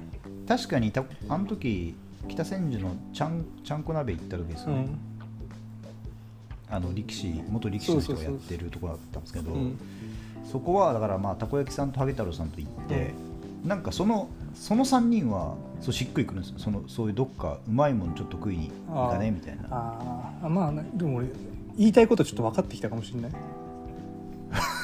わかります？あ俺俺ね今の話でちょっと分かったわ。俺も確かにあの、うん。人造人間とハゲ太郎とかあの博士とかと飯はい。行くのを全然うまい飯食いに行こうよっていうの全然 OK なんだけど、はい。例えばちょっともうちょっと違う離れた人とかと飯食いに行こうってなった時に飯に集中できないっていうのはある結構もう全然気使わない仲間みたいなのであれば飯へ集中したりとかできるし、うん。もう最悪無言でもいいなって俺思ってるから、そうね、ただあの友達とかで「最近どうだった?」みたいな話を一生懸命したりとかさ、うん。そういうのがつきまとった時にちょっとううまい飯っていうのとちょっとそこら辺のバランスはあるなって思う。そうですね。確か話にだ俺は飲みにおいて話の方が楽しくないっていう部分があるのかもしれないですね、まあねだまあだもしかしたら。どこどこよより誰とってことね。うん。たこ焼きさんハゲ太郎さんとか、まあ、博士とかだったらまあ別に散々普段、まあ最近はあれですけど話してたしまあそこになんつうのかな。んちょうどいいうまい飯ってちょうどいいなみたいな。はいはい確かにね。感じが、うん、するんだよな。あだからまあ彼女いればいいなって思いますよね。結局恋バナラジオか。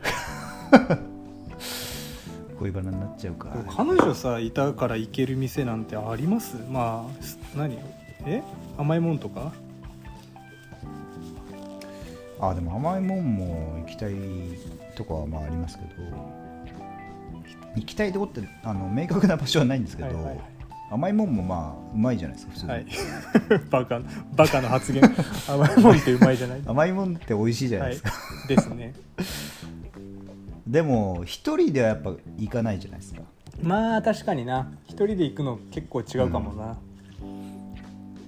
かといってじゃあデートで甘いもん食いに行く付き合ってない状態で食いに行くって付き合って俺そこまで。そういうのってどうやってやるの な何何の話これ。そのそのマニュアル俺知らないんですけど。ああなるほどね。付き合ってない女性。夜じゃないじゃないですか多分。あお昼あって。昼だし。はいはい、だからご飯食べに行くっていう体で食べてうん。でその後時間潰してどうするって言ってちょっとお茶で持って行って甘いもの食べに行けばいいんじゃないですか？それはいいですね。ね昼ランチしましょうよからの ああ。のお茶なんじゃないですか？だからあれだよね。あの飲んでそのいやらしいあれじゃなくて、はい。ホテルのバーとかに行きたいですあホテルのバーいいっすよねでもバーがいいホテルって結構なホテルだよ、まあね、うん、これだ、まあでもこれだ1万円ぐらい払えばなんとかなるじゃないですか、あまあね。うん、あバーだけ行くってこと？ああそういうことね。あそれはいいんじゃないですか。でヨシンバヨシンヨシンバ的な。いやいやヨシンヨシンバ精神。そんないいバーがあるホテルがその当日で余震場で取れねえから え でもそのヨシンバとも言えないというか、うん。そうえホテルみたいな感じになホテルが先行っちゃうじゃないですかそのバーというああどうだろうな。でもホテルバーは結構ジャンルとして確立してるからね。どうですか？いやでもそこそのジャンル方面に直結する女の人っていなそうじゃまあないですか、詳しい人とかはいないあんまり少ないのかもね。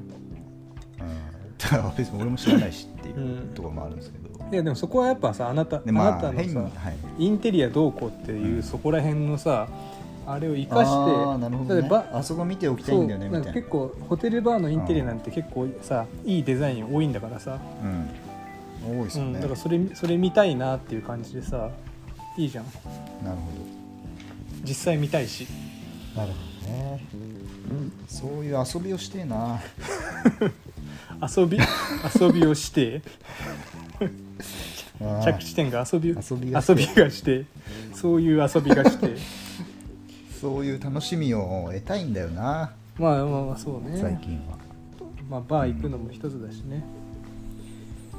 土日何にも埋まってないみたいな人生はちょっと寂しいじゃないですか、まあそうですよね。まあそれこそ俺はまだ大人になれてねえなって思うわけですよ。いやーどうすかね。でもうん。やっぱり人生いろんなタイミングがありますからこうやって一人でいられるっていうのも貴重な人生の時間ですよ、ああそうですね。確かに、うん。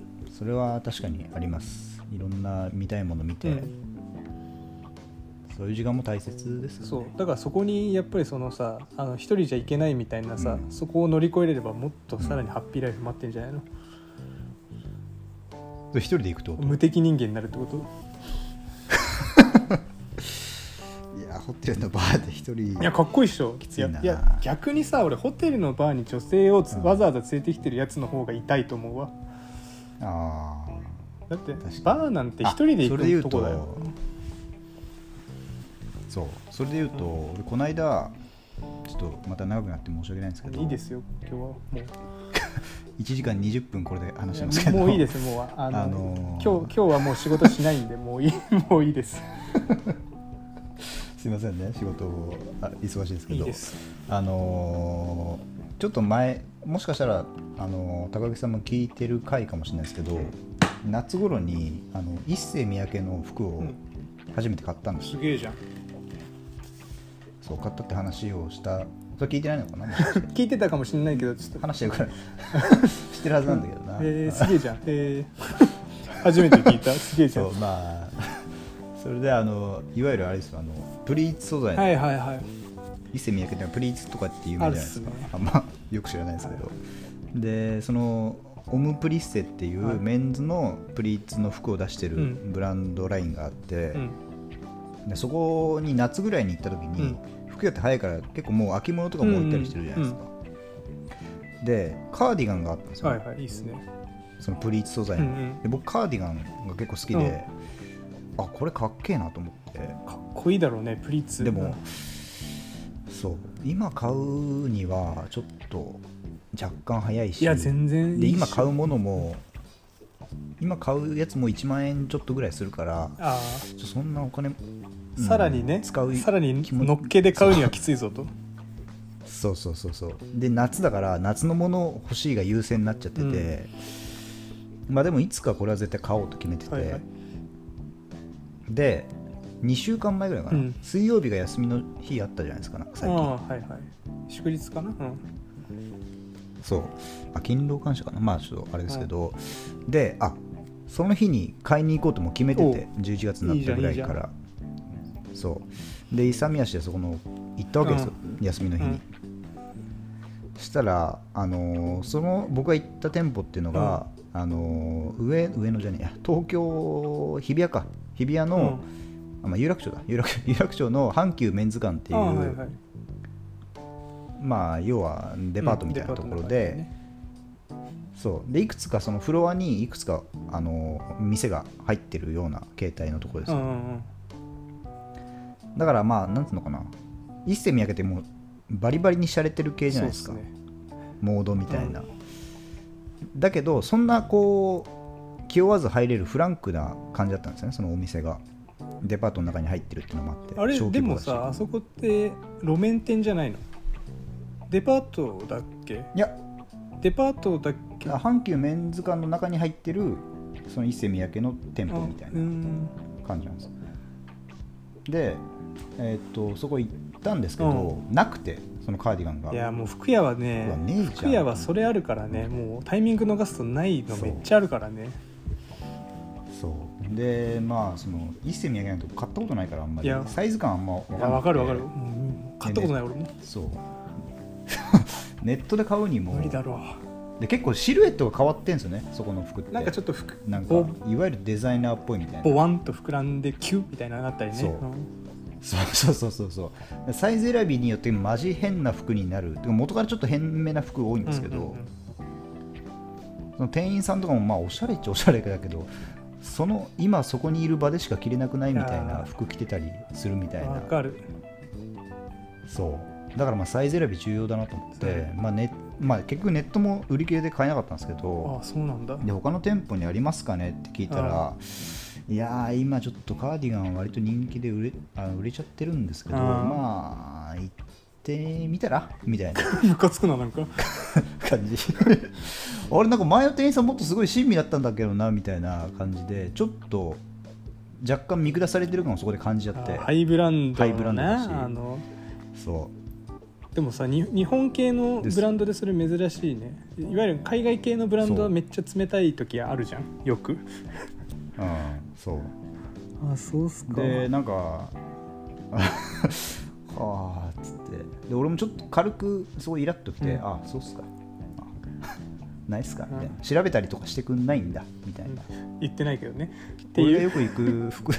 空気出したんね。よく行く服屋とかは別店舗のとか調べてくれるけどね、うん。それユニクロとかでもそれぐらいやるけどねって思ったけどあそうなんですか。言言ったらお取り寄せでしましょうかの一言あるよな普通そうそうそうそう。でもざげんの。とそいつ自体もねもうちんちくりみたいなやつだったんで余計イラついたんですけど、はいはいはい。一世三宅の傘の下でしだかなんか威張れねえようなやつがってことでしょ。お前お前が他の店舗行ったら絶対にクビだからなみたいな。さ散々な。言いようですがはい。俺がもうあの脳内でそういうふうに変換してもうイラついてるからねしょうがない。そうでまあちょっと悲しい気持ちで阪急メンズが後にしてでももうその日に買おうってちょっと前から決めてたんで、いやー今日欲しいなと思って。もう気持ちが収まんない。でまあうんそう。銀座ら辺も近く俺もうどこに店舗あるかとか分からなかったんですけど、う多分あるだろうと思って、うん。路面店も多分あるだろうしつって調べたら銀座にあったんですよ、はいはい。でじゃあそこ行ってみようっつって行ったんですけどそこはそのオムプリッセっていう、プリーツのメンズを扱ってるだけじゃなくて、うん。総合的ない一世三宅の店みたいな、はいはいはい。旗竿店的な感じだ。いろいろそうです。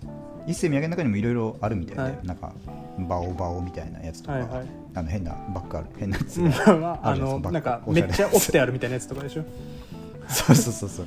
すごいコンパクトになりますみたいなバッグとかあるじゃないですか、そういうのもとかもいろいろ置いてある、まあ、本家本物の一世三宅っていうラインもあるみたな、はいいはい。いいじゃん。でそこの前を通りかかったら、女の人い2階建てなんですけど女の人がちらほらいて、うん。うん店員さんで、であれ？これって女物の店なのかなって思ったんですよ俺。はい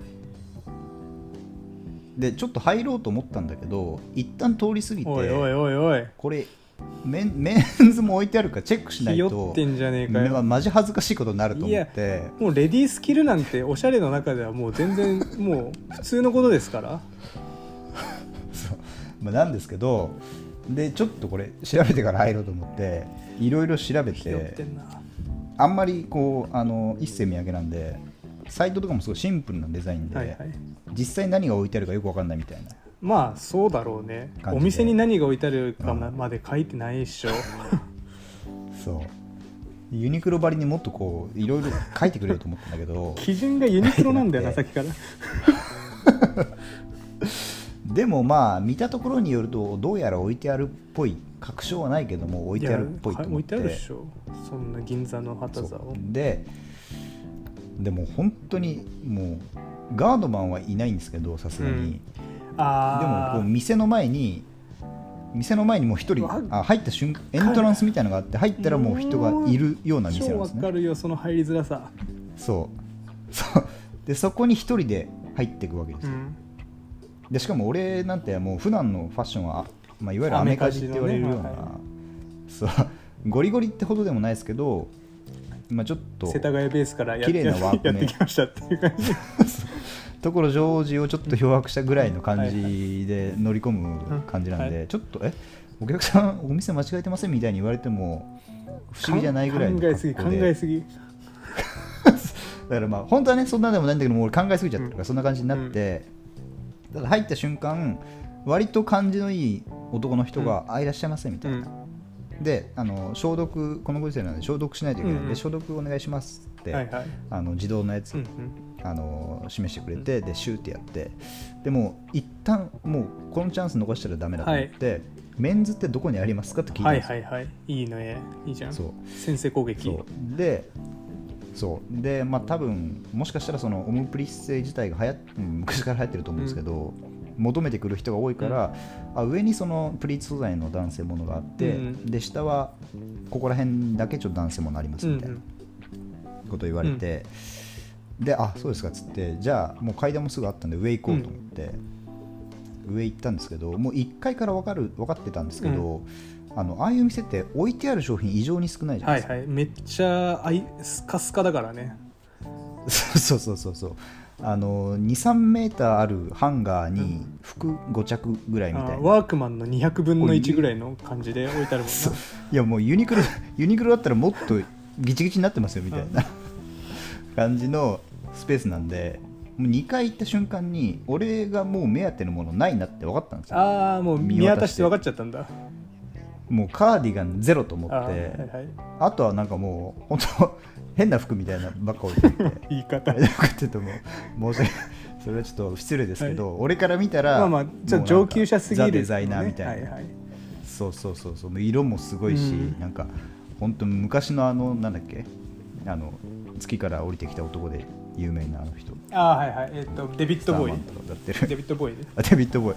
デビッド・ボーイうんがなんか昔のあの宣伝の時に着てた服かよみたいな、はいはいはいそういうのばっか置いてあって、もうこれはちょっとダメだなと思いつつも2階に上がった瞬間すぐ降りるっていうわけにもいかないじゃないですか。まあわかるよ気持ちは。軽く1周ぐらいでもしないと、うん。んこいつ何かを探しててなかったんだなってバレバレ別にバレてもいいんですけどバレバレだなと思って、でまあ軽く何も興味のないお店を一周して、ああまあもしかしたら買ういいのあればいいなと思ったけど、うん。うんまあなくて、で1階に1階のここにもちょっとありますよって言われてたゾーンもちょっと行こうかなと思って下行ったんですけど、なんかもう階段から割と広い階段から降りてくる俺を店員全員が見てる、もうサンセット大通りのラストシーンみたいな感じで俺 注目を浴びてるような状態になって、はいはでお客さん少ないんですよその店まあまあそうだ儲かってんのかなって思うぐらい少なくて、でやべえマジ。俺がもうやる一挙手一投足がもう見られてるみたいな状況で。自意識。逆パリコレみたいな感もう。逆？逆じゃないもう順パリコレですよ逆逆順パリコレ？パリコレなんだけどパリコレに変なやつ紛れ込んじゃったみたいな感じの状況になって。ああもうこれ1階のちょっとだけあるコーナーを見るのも俺もう無理だと耐えられないもう こんな10月の中で俺服見れないと思ってもう階段降りてもう出口直ガーンっつってもう出てもうダメだった？あー結局買えなかったと思って、ダメだと思って。最後にでももう1店舗だけ実はあるっていうのを調べて分かって。でそれは東京駅にある。うん近いじゃん。そう。だからもう歩いても行けるし、歩いて行こうと思って。で割とでかいビルの1階一番目立つところにあるうん。店舗があって、それもその一世三宅全部扱ってるみたいな、うん。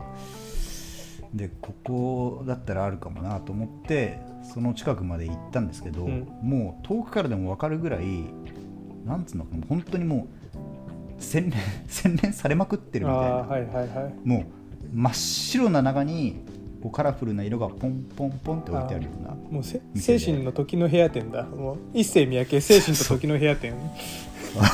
そう展示ですかみたいな洋服屋さでしかももうさっきの店と同じようにもう客が一人もいないみたいな。うん。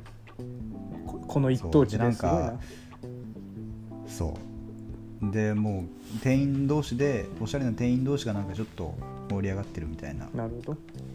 かなんか嫌な内輪感みたいなのを感じてしまって。ああ入りづれえって感じね。そう。ただまあ割合広い店だったんで、うん。入んないと奥まで何奥まで行かないと何があるかは分かんない店だったんですけど、ちょっと一旦外から見てこれは無理だなと思ってその店を入らずに俺は帰宅しました。えー、じゃあ何？何？何？じゃあかオオムプリッセの服は買えず？カーディガン買えずあれ戻ってきました。だからもう俺はネットで一世三宅欲しい時はネットで買うしかないんだなと。思っていや着ようよ。一回着てみよう。いやそういう時にそういう時にこの話の原点に戻ると、なんかまあ一緒に行く人がいればなっていうふうにった余計に強く。そう？一人東京で。俺服屋服屋に行く時人連れて行くの無理なんだけど。いや俺も基本的に一人で行くんですけど、うちょっとその一世三宅には。一人では無理パパーティーで臨まないと？一世三宅という。ダンジョン巨大なダンジョン的にはレベル高すぎた？そう。ちょっと僧侶とか連れていかないと,、ちょパーティー組んでいかないと。回復役いないと無理だそう。そう。すぐ死んじゃうああそこ、ね、感じで。ダメージ床だからな店の中が。毒沼みたいな感じで。毒の歩くご歩くご紫ですから歩くごとに一歩歩くごとに。HP どんどんどんどん減っていくかならるみたいな、あなあれな。まあそうか。きつかったなそういうとこ行けるね。あいや確かにね。もうもう全身。一世三宅一人でいや。入入ります？いやー厳しいな。一世三宅だかいやまあ入れるよ。入れるよ。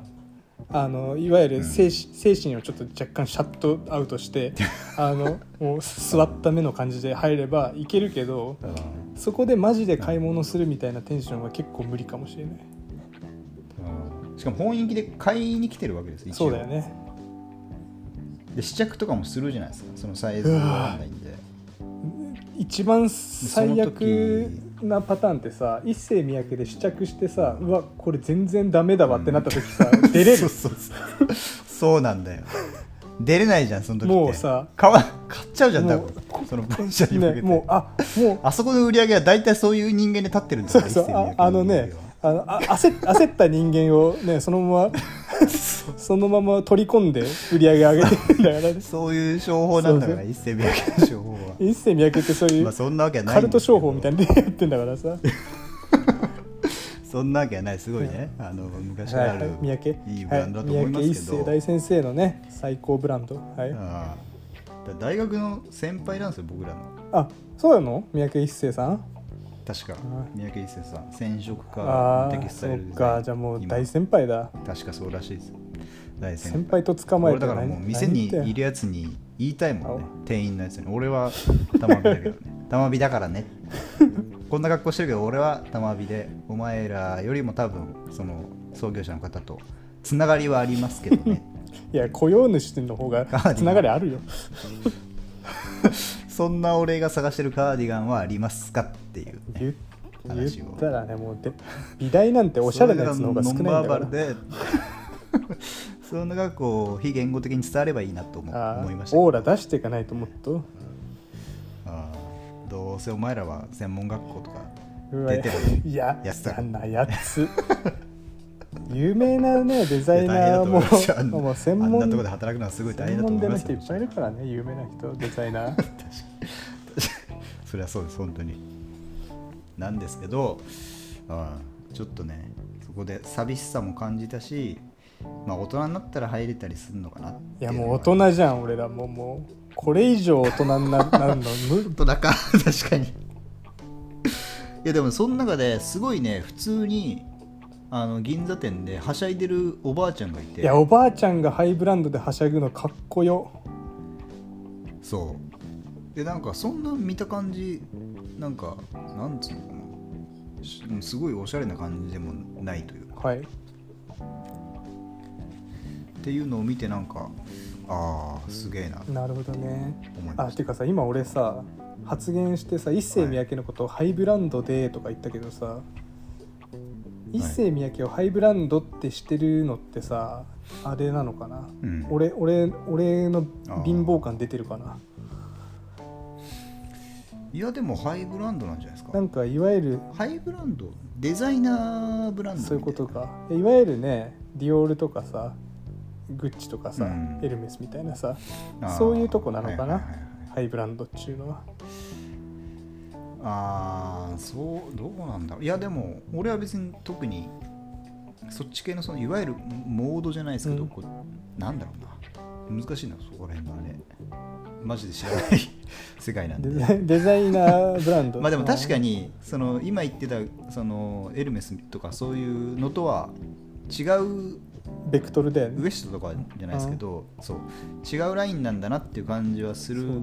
しハイブランドと言われても確かにハイブランドだよねっていう、またお値段もそれ、まあ、デザイナーブランドとかかいうのかな。でも言ったらさいやでもそのディオールとかだってうん。デザイナーブランドじゃんね、デザイナー。まあそうですね。クリスチャンがやってるってことですよね。まあでもあれじゃないですか。その LV なんちゃらみたいなのあるじゃないですか。ルイ・ヴィトはい。ングループみたいな。いはいはい。の一つじゃなかったっけ？あそういうのがあんの？いわゆるななんかあのなんだっけ？大企業の頭文字取りましたみたいなそういうやつ？そうなんかあった気がする。プラダとかがとめなんかいくつかそういう意外とそこもそのグループなんだみたいなのがなんかあった気がうします、うん。ココーチとかあるじゃないですか。はいはい。はなんかどっかプラダかどっかのグループ会社みたいな。あそうなんだ。な確かなんかコーチとかってなんかさ若い時になんかお財布とかみんなが背伸びして買うイメージがあってさあーなんかちょっとハイブランドの感がないんだよな、あー。マフラーとかみんな持ってたイメージがあるわ。じゃああれはハイブランドじゃないですね。え？たこ焼きさん的にコーチ？コーチは。コーチはね監督の下だからね。それは多分意味合いを何かしら間違えてる感じがしますけど あそうかそうか。いやでもそうなんかねた単純なイメージ。あのなんかそのいわゆる普通いあー1位の人、まあ1位の人がハイブランドかってそうそうそうそう。あの、うん、ハイブランドっていうか、うん。まあねちょちょっといいブランド程度の認識かな。うん。バーバリーと同じぐらいそうだね。なんかさ俺表参道のさディオールあれ建築が瀬島和代さんであのめちゃくちゃおしゃれなお店だから、ね。あの本当に建築を純粋に見たいっていう気持ちで行ったんだけど、ああ。の俺入ったこと俺ねあれ入ったことあるんだけど1回目行った時、はい。わざわざ表参道まで、うん。まあ、行って目の前行った時に、はい。もうスーツ着たもうバリッバリのかっこいい男性がドアマンとして立ってて はい。そう入る時にそれ開けてくれるのね、うん。もうそれ見た瞬間もう俺心折れちゃってもうそのそのそのまま歩いてそのままあもう歩いて 結局乃木坂まで歩いちゃっやっぱやたってるじゃないですか。もう頭頭真っ白になって 青山霊園抜けて乃木坂まで歩いちゃった。いやそうなりますよねもうそこうもうそこを通り過ぎた感性の法則でもう足が止まんなくなっちゃって。もうもうああ止まんない止まんないっつったらもう乃木坂まで行っててさもうややっと TOTO ギャラリーあたりでやっと足が止まって。あ。あもディオールディオールの法則ですそうあれは止まれなかった。もうああそこで止ま止まって目があったらもう殺されると思って。ああもうダメだったな。わかるよ気持ちは。いや俺でも同じような感じでちょっと生き地獄的な時あってそのまあ就職あ大学卒業して初めて働いた会社があって、うん。でそこは大学生の子をインターンで何週間か雇うみたいな、あるね。多分パートナーシップみたいなのを組んでやってるんですけど、で昭和女子大学の女の子が来て、で全然可愛くなかったんです聞いねてこなんか 他に言い方ない？でまあ、ちょっとひどい話になっちゃうんですけど、まあ、すごいいい子だったんですけど、おでその子とその社長から そ その子を連れてあのブランドショップあをあ勉強がてら付き合ってあげてみたいな感じで言われて、大事だよね。いいもん見るのはね。そう。でそれこそまさに表参道はいはいのとこ片っ端から行くみたいな、あそこはもういいもんしかないからな。そう。であの青木潤さんの？青木潤さんのルイ・ヴィトンのルイ・ヴィトン。あの箱が積み重なってるみたいなデザインの、最高おしゃれショップ。であそはいこ、そう入ることになってあ。でその時はだから、まあ、まさに一緒に行く人がいてあかつもうモードが俺はもう仕事ね。俺たちは 俺たちは仕事で来てますモードみたいな、はいはいもう目座ってる感じだ。もう。で服は服とか見ねえみたいな。そう。もうほんと目座ってる状態で あーっつって。あーいいっすね。内装内装頑張ってますねみたいな感じで行ったから行けたけど、あそこはもう一人だったらもう多分俺死んでると思う。本当に心臓止まって。まあお俺もだってあれ俺あれ行った時大学生だったんだけどやっぱり青木淳さんの建築を勉強しようっていう感じでもう大学生でもうマジボロボロですよ。ボロボロの靴服で行って。でもむ多分向こうもね青木淳さんの建築だからわなんかそういう人多いですよね。若い子が来るっていうのも分かってるからもう何も俺のことなんて空気みたいな感じで扱ってくれるのよやっぱり、まあセールスしませんよ。どうせあなた見に来たんですねみたいな感じで。だからまあもうわ分かってんだよね向こうもね。そうですね、下民が来たぞっていう感じで見てたもん。そのそのメスら俺たち若き日の俺たちまあ俺は今もそうかもしれないけど辛いなって思います、まあね。いやもうねもう自信満々で行くしかないよここまでになったら年になったら。そうあね。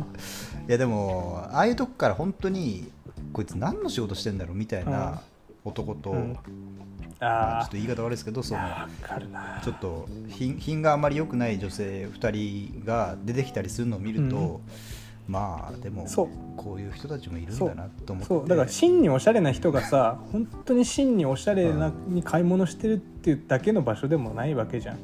お金持ってる人が、なんかもうなんかう。んそういう自己顕示のためにもうバンバン買ってるみたいな店でもあるからさ逆に金ないけどこれ超おしゃれだから欲しいなって来た人なんて嬉しいんじゃない？店員からしたら確かに。うちらのデザインに共感して金ないけどこいつ来たんだみたいなさ。嬉しくないっていう。そうですね。だから俺も一世三宅入ってポンポン試着しまくしし倒せばよかったそうですね。でもサイズこれこれ1個大きいサイズありますか？とかあの試着室から顔だけ出してさ「すいません」って。それぐらいやんないと。ネットでこれ見たんですけどあります？みたいな。これこれこれっつって。やつとか やってよそれぐらいさ。そこまでできないなやっぱ。もう買った後最後「これタグ切ってください。今着るんで」っつって。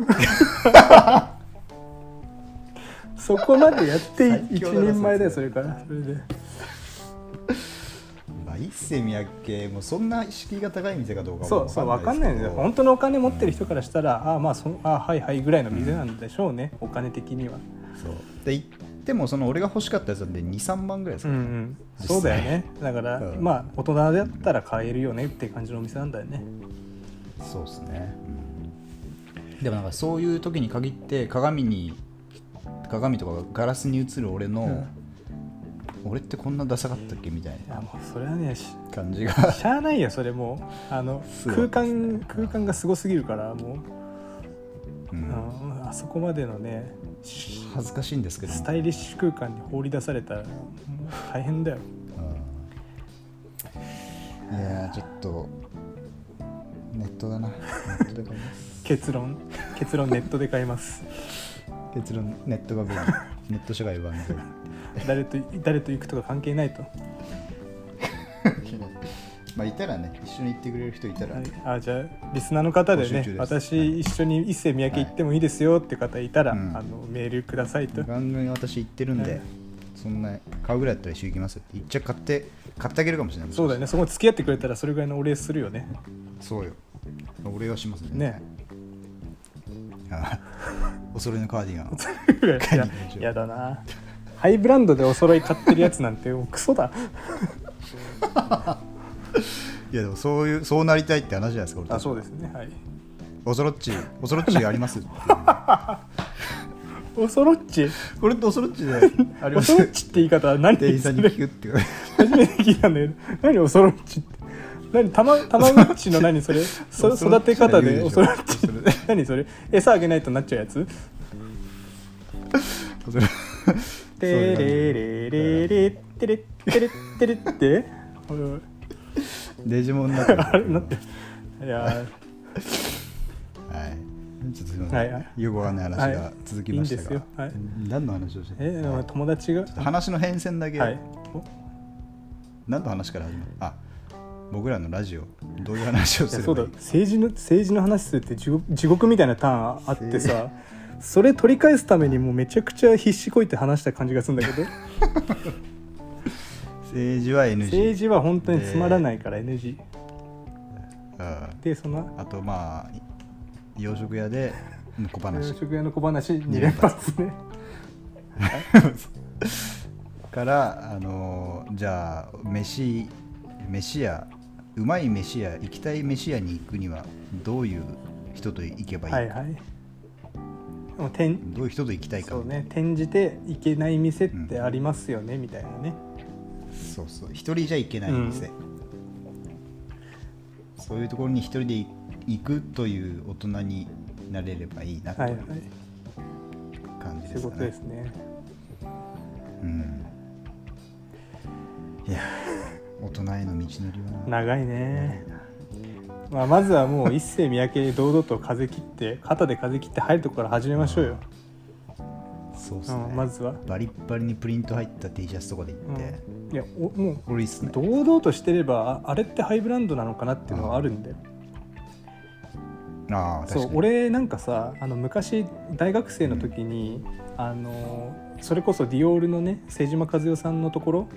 あそこにはい。バイトで、バイトっていうかまあオープンデスクっていうお金出ないけど経験積めるみたいなねあれで言っててはいはい。でその時俺服をさあの無印で買った白いキャンバスのスリッポン履いてたのよ、で俺結構それがすごい好きであのはい。本当に3足ぐらい持ってて真真っ白で履くっていうのがすごい好きでとにかく、はい。あの洗いまくってたのよ。でもうとにかく毎日真っ白で履きたいっていう感じで、で、はい。それを履いていったらそこのスタッフの人に「それ幼児山本」って言われたんだよね。マジ得してんじゃないですね。か、で確かに俺ねその時ね T シャツはすごい背伸びして頑張って買ったなんかあのね、はい。えっ、とどこだっけな。代官山かどっかのセレクトショップでなんかめちゃくちゃ背伸びして買ったみたいな、はい。ちょっとカットソーみたいなの着ててうん。それのおかげだと思うんだけど、うん。それでね無印の靴をもう堂々と履いてたら「や幼児山本」ってって言われるっていうことがあるからね。あああるんだ。そうだからもう堂々とあの、まあアキレスアキレスの瞬足とか履いてで堂 堂々と言ってあれそれなんかすごいね。プラズマとかそうそうそれであれそれってカニエ・ウエストがプロデュースしてるあのっていうことあるじゃない？ああヤキレスですよね。ああ夜になると光るんですよみたいな。そうそうそうことねそういう倒し方もできるそうそうそう。これ後ろからローラーで出るんですけどね。子供がたまにデパートとかでやってるやつ。スケッチャーズのね。すいません。変な変なまあ確かに堂々感がね。いやでも堂々とするのは大事。ですよ本当に。堂々と。ああ。そのマインドがやっぱりファッションにも影響するっていうのはこれ往々にしてあるあるね。うんで俺やっぱ建築の仕事しててやっぱ視察みたいなところでいろんなところ行くんだけどすごい勉強にやっぱななるのはやっぱ前のね事務所のボスとかと一緒に行くわけじゃん。でそうするとはい。ボスとかは本当にただの何のつながりもない感じで客として入ってる店なんだけどなんやかんやで話し込んだりとかして話聞き出したりするのよ。でなんか言なんか言ったら Facebook とかですぐ友達とかになっちゃってさ。へえでなんかそういうの見てるとさやっぱ堂々とだよね。俺もだから言行ってさ普通に話しかけたりするもんももはや。建築の視察とか行くと「これいつからなんですか?」とかさ「えー、これ建物これおしゃれおしゃれですけどこれ誰がやられたんですか?」とかさ「えー」みたいな話聞聞いたりすると向こうも向こうでね意外と話してくれますから、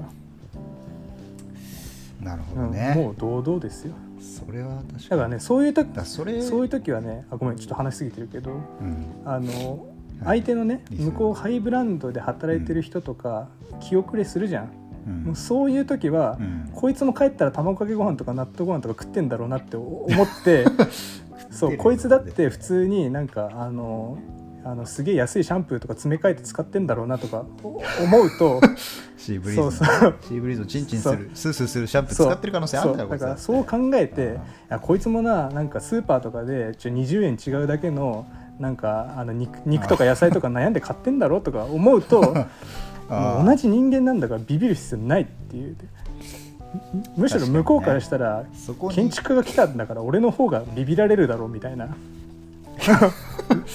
一級建築士だぞと。おもう俺なんてもう俺は二級だけどもう2級だろうが1級だろうがもう建築士だからねもうこっちは。どうだって感じでいかないと、ねその気持ちだそうよなもう。ん。でそれをねハイブランドの人はそこまず汲み取ってほしいですうね。あそうね。ほんとそう。そう。最初に俺がその阪急メンズ館でい行った行って夏買った時はすごいこういろいろ話しかけてくれる、い、そういう心ある人だった、ね、そこもちゃんと上手に、そう上手に話しかけてくれるみたいな、はいはいいやらしい感じじゃなくて、い、らっしゃっせーみたいな感じじゃなくて、なんかこうなんか気になるのあったらいくらどうぞ。ああいい温度あげますんで温度感ね。いい気にねなるのあったら持ってっていい持ってっていいですよぐらいの感じの、はい。今詰め放題やってるんだったんで。あもう全然お金とかいいんでみたいなぐらいのノリだったんで そいつは良くない。いいし いい店員ではないよ店からしたら。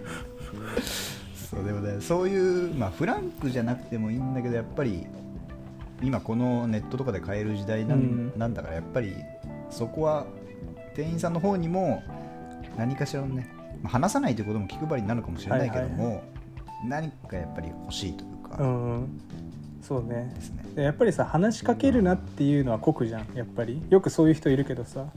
あのお店行ったら話しかけないでほしいみたいなさ分かる分かるみたいな話あるけどさ、うん。向こうも仕事でやってるからそれは酷じゃんって思う思うのよ、そうですね。でだからやっぱ、でもお店の人は最初の一言は絶対話しかけてもいいけどその時のこっちの顔色見てとは思う、ああそうですね。でぜもううん最初に入ってきて「いらっしゃいませ何かお探しですか?」とかあの「サイズあるんで」とかそういう、あのアイドリングトークするのは全然 OK なんだけどその時こっちが「ああはいだちょっと見るだけなんで」っていう感じだったらもう喋ってほしくないし。あ実はネットで見てとか、結構こっちがグイッと言った時に案内してほしいし。うん。そう。そうだからですねそこはね本当に申し訳ないけどね、もうそこ汲み取ってほしいなっていうところですよね。第一声何がいいんですかね？なんどう声かけまあハイブランドと一応限限定してて店入って一言目で嬉しいやつ。で明らかにでなんか「あよく来られるんですか?」とか、はいはいはいあのあ「うちの服とかよく着られるんですか?」みたいなことを言われると、はい。ちょっと逆勘ぐりしちゃうみたいなはいはい。お前みたいなもんがが含まれてるわけね。あ初めて来たんだろお前みたいな、お背伸び背伸びして。背伸びして。たなって。背伸び背伸び飲んでき背伸びたかみたいっちゃうんで。背伸びック飲んできたから乳酸菌飲料背伸びック飲んできたな。まあそれはそれでまあいい時もあるんですよはいはい。あのちょっとふあのニュアンス的にはあなんかタイプ好みうちのような服好みじゃない感じですが何か気になる商品がもあるという。ういやそこまで。思考とマッチしたものがあるんでいやあの直接は言わないけど、そういうニュアンスを感じられるような言葉だったら俺は嬉しい。なえそう。俺言われそれ言われたら逆になんやって思うなんやお前。来ちゃ悪いんか前の服文句あるんか。わしが来ちゃ悪いんかみたいな。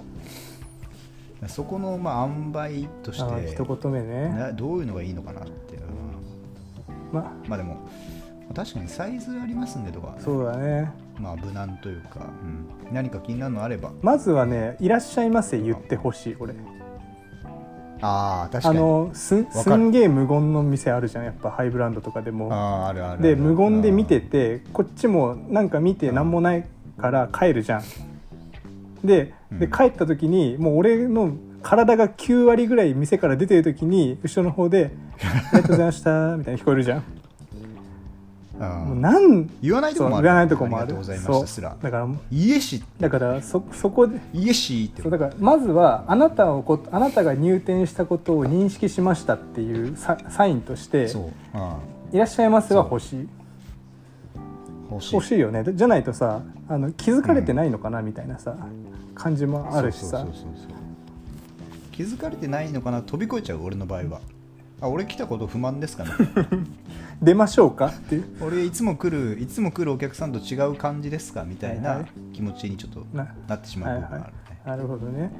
じゃあやっぱ「いらっしゃいませ」は欲しいけどその後だよね。ね。その後をなんて言ってじゃあ近づいてきたと、うん。店員さんが。はいそれでスタスタスタと近づいてきて、なんて第一声言われたらいいっすかね。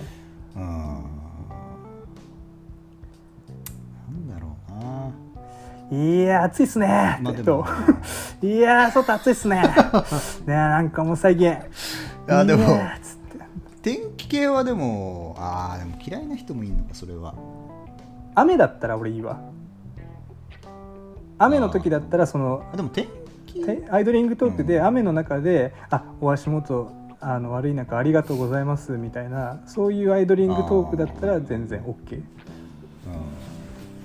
だ話し続けるか続けないかをこっちに委ねてくれた方がやっぱりいいギャルゲーみたいな感じでねなんか選択肢が下の方ペロッペロって出てきてね。そう。あ選択肢持ってきてほしいよね。あだから そうむ胸の胸のどっちかでお願いします胸のところになんかさ話話しかける今はやめておくみたいななんかさ。あのパパネル持ってきてほしいよねそれそれこっちがピッて押すとねそれは確かにいいですね。何かお探しですか？とかねそのまま去っていったりとか。でずっとこうドラクエみたいについてこられるのもやっぱ嫌じゃないあですか。そうだね。今、うん。こっちから意思表示ができる、あそれねかそれいいじゃない、うん。まず入り口のところにあの青いジャケットと赤いジャケットが置いてあって赤ジャケ羽織ったらあの見に来ただけですからっていう、青青ジャケは 羽織ったら、ね。あの今バッチ,、うん。バッチリ買うつもりですみたいな、いやだからまああれなんだよな。結局まあフレンだからなんだなんだその話しかけてくるの嫌だっていう人多い気はするけど、フレンドリーの方が嬉しい気はする、うん、俺もそう思う。基本は。うん、でだそれ嫌だったらまあ失礼だけど塩対応すればいいじゃないですか。そう。でそこの引き際が大事で、だね。向こうが汲み取ればいいし。ね、店員さんもぜ別に全然こっちは嫌ってたりとか嫌な気持ちはないけど、今のこっちのテンションを表明するためにあえてこういう態度取ってますよってことをねご承知おきいただきたいとうん。あなたの表明できるそうそののりしろみたいのをくれた方がやっぱやりやすいです。そうだよね態度。そうそうそう態度ね。だから最初にあれじゃない？なんかあの芸能人の格付けチェックみたいなやつのさアイマスクみたいなやつでさ怒ってるやつとかさ 悲しいやつとかいいろんなやつ用意しといてもらってやっぱこっちの感情それがあるとまあ楽ですよ。そうそうそう。感情をやっぱこっち表して入りたいよね入店。うん、だもうどのぐらいのレベルかを最初に測るもう示せるといいですよね。5段階ぐらいで、はいはい。マジいつもいつもつか好きで来てます、はいはい。なのかブラッときましたとかね。3はただ見に来ただけですみたいな、はいはい。で1はなんか本当に特に興味はない。暇です。そう暇だから来ました話しかけないでくださいはいみたいな、うんそういう感じがあると便利だな。そういう全体的にそういうデバイスがあったら流行るんじゃないか？頭の頭の上に星ずっと出てるみたいな だんだんちょっと SF 的な話になってきましたけど、ね、ちょっと一世三宅で働いてる方もしいらっしゃればそうですね。この意見を参考にしてもらって、はい。少しでもはい。ビビらない店舗を、そうですね。フレンドリーな一世三宅を目指してほしいですね。ああ三宅くんみたいなね LINE 三宅くんめちゃくちゃリーズナブルな LINE ね。三宅くん一世三宅くん、うん一一世三宅くんっていう LINE をだから作っていもらいたいいね。中中学生でも買える LINE 新しい LINE 一世三宅くんまあね、値段は一緒なんだけどすごい店員がフラッあトあ同同級生みたいな感じででみんな背伸びしてきてる感があるやつらがなんか。あいいねそれ。変な変な服とかはちゃんと変な服だねって言う言ってくれるみたいな。これ買うやついんのかなみたいあなこっちが選んでたらをちゃんとそれ大丈夫ですか？あのまマジであの結構、ね、値段うん。値段と合ってないっていうかみたいな。言ってくれるっていう。それマジあの結構社内で着てるやつとか陰でディスられてますみたいなことを言ってくれるみたいな。一着はったりで持っとけばあと全部あのファストファッションで大丈夫ですよみたいな。あの う。んそういうこと言ってくれる人が。これ羽織るだけでマジ全然いけますこれはマジおすすめです。そういう店員さんがいいな。うんでこれめっちゃ残ってるの見見えますね。在庫これ全部在庫ですよ。いや一世三宅君性格悪いな。一世三宅君っていう服をちょっと作ってほしいな。服のブララインとねか。三宅君のラインね。店舗をい一個でも、うん。ははい。い そんなわけわかんない話になりましたけど、もう政治の最終的にはまはあ一世三宅君、いはいいいですね。政治の話はもう取り返しました2時間かけて。はいやばいですね。2時間も話しました。大丈夫ですよ。も2時間う超えています。はい。もうこのまま朝まで行きますから。はい。はい、そんなわけで過去最長のエピソードになりましたけど、一旦じゃあエンディングに向かいます、長々とすみません。一旦エンディングです、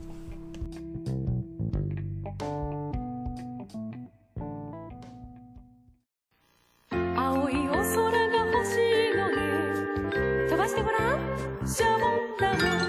シャボン玉から EM 液体石鹸新発売。使って安心仕上がり満足。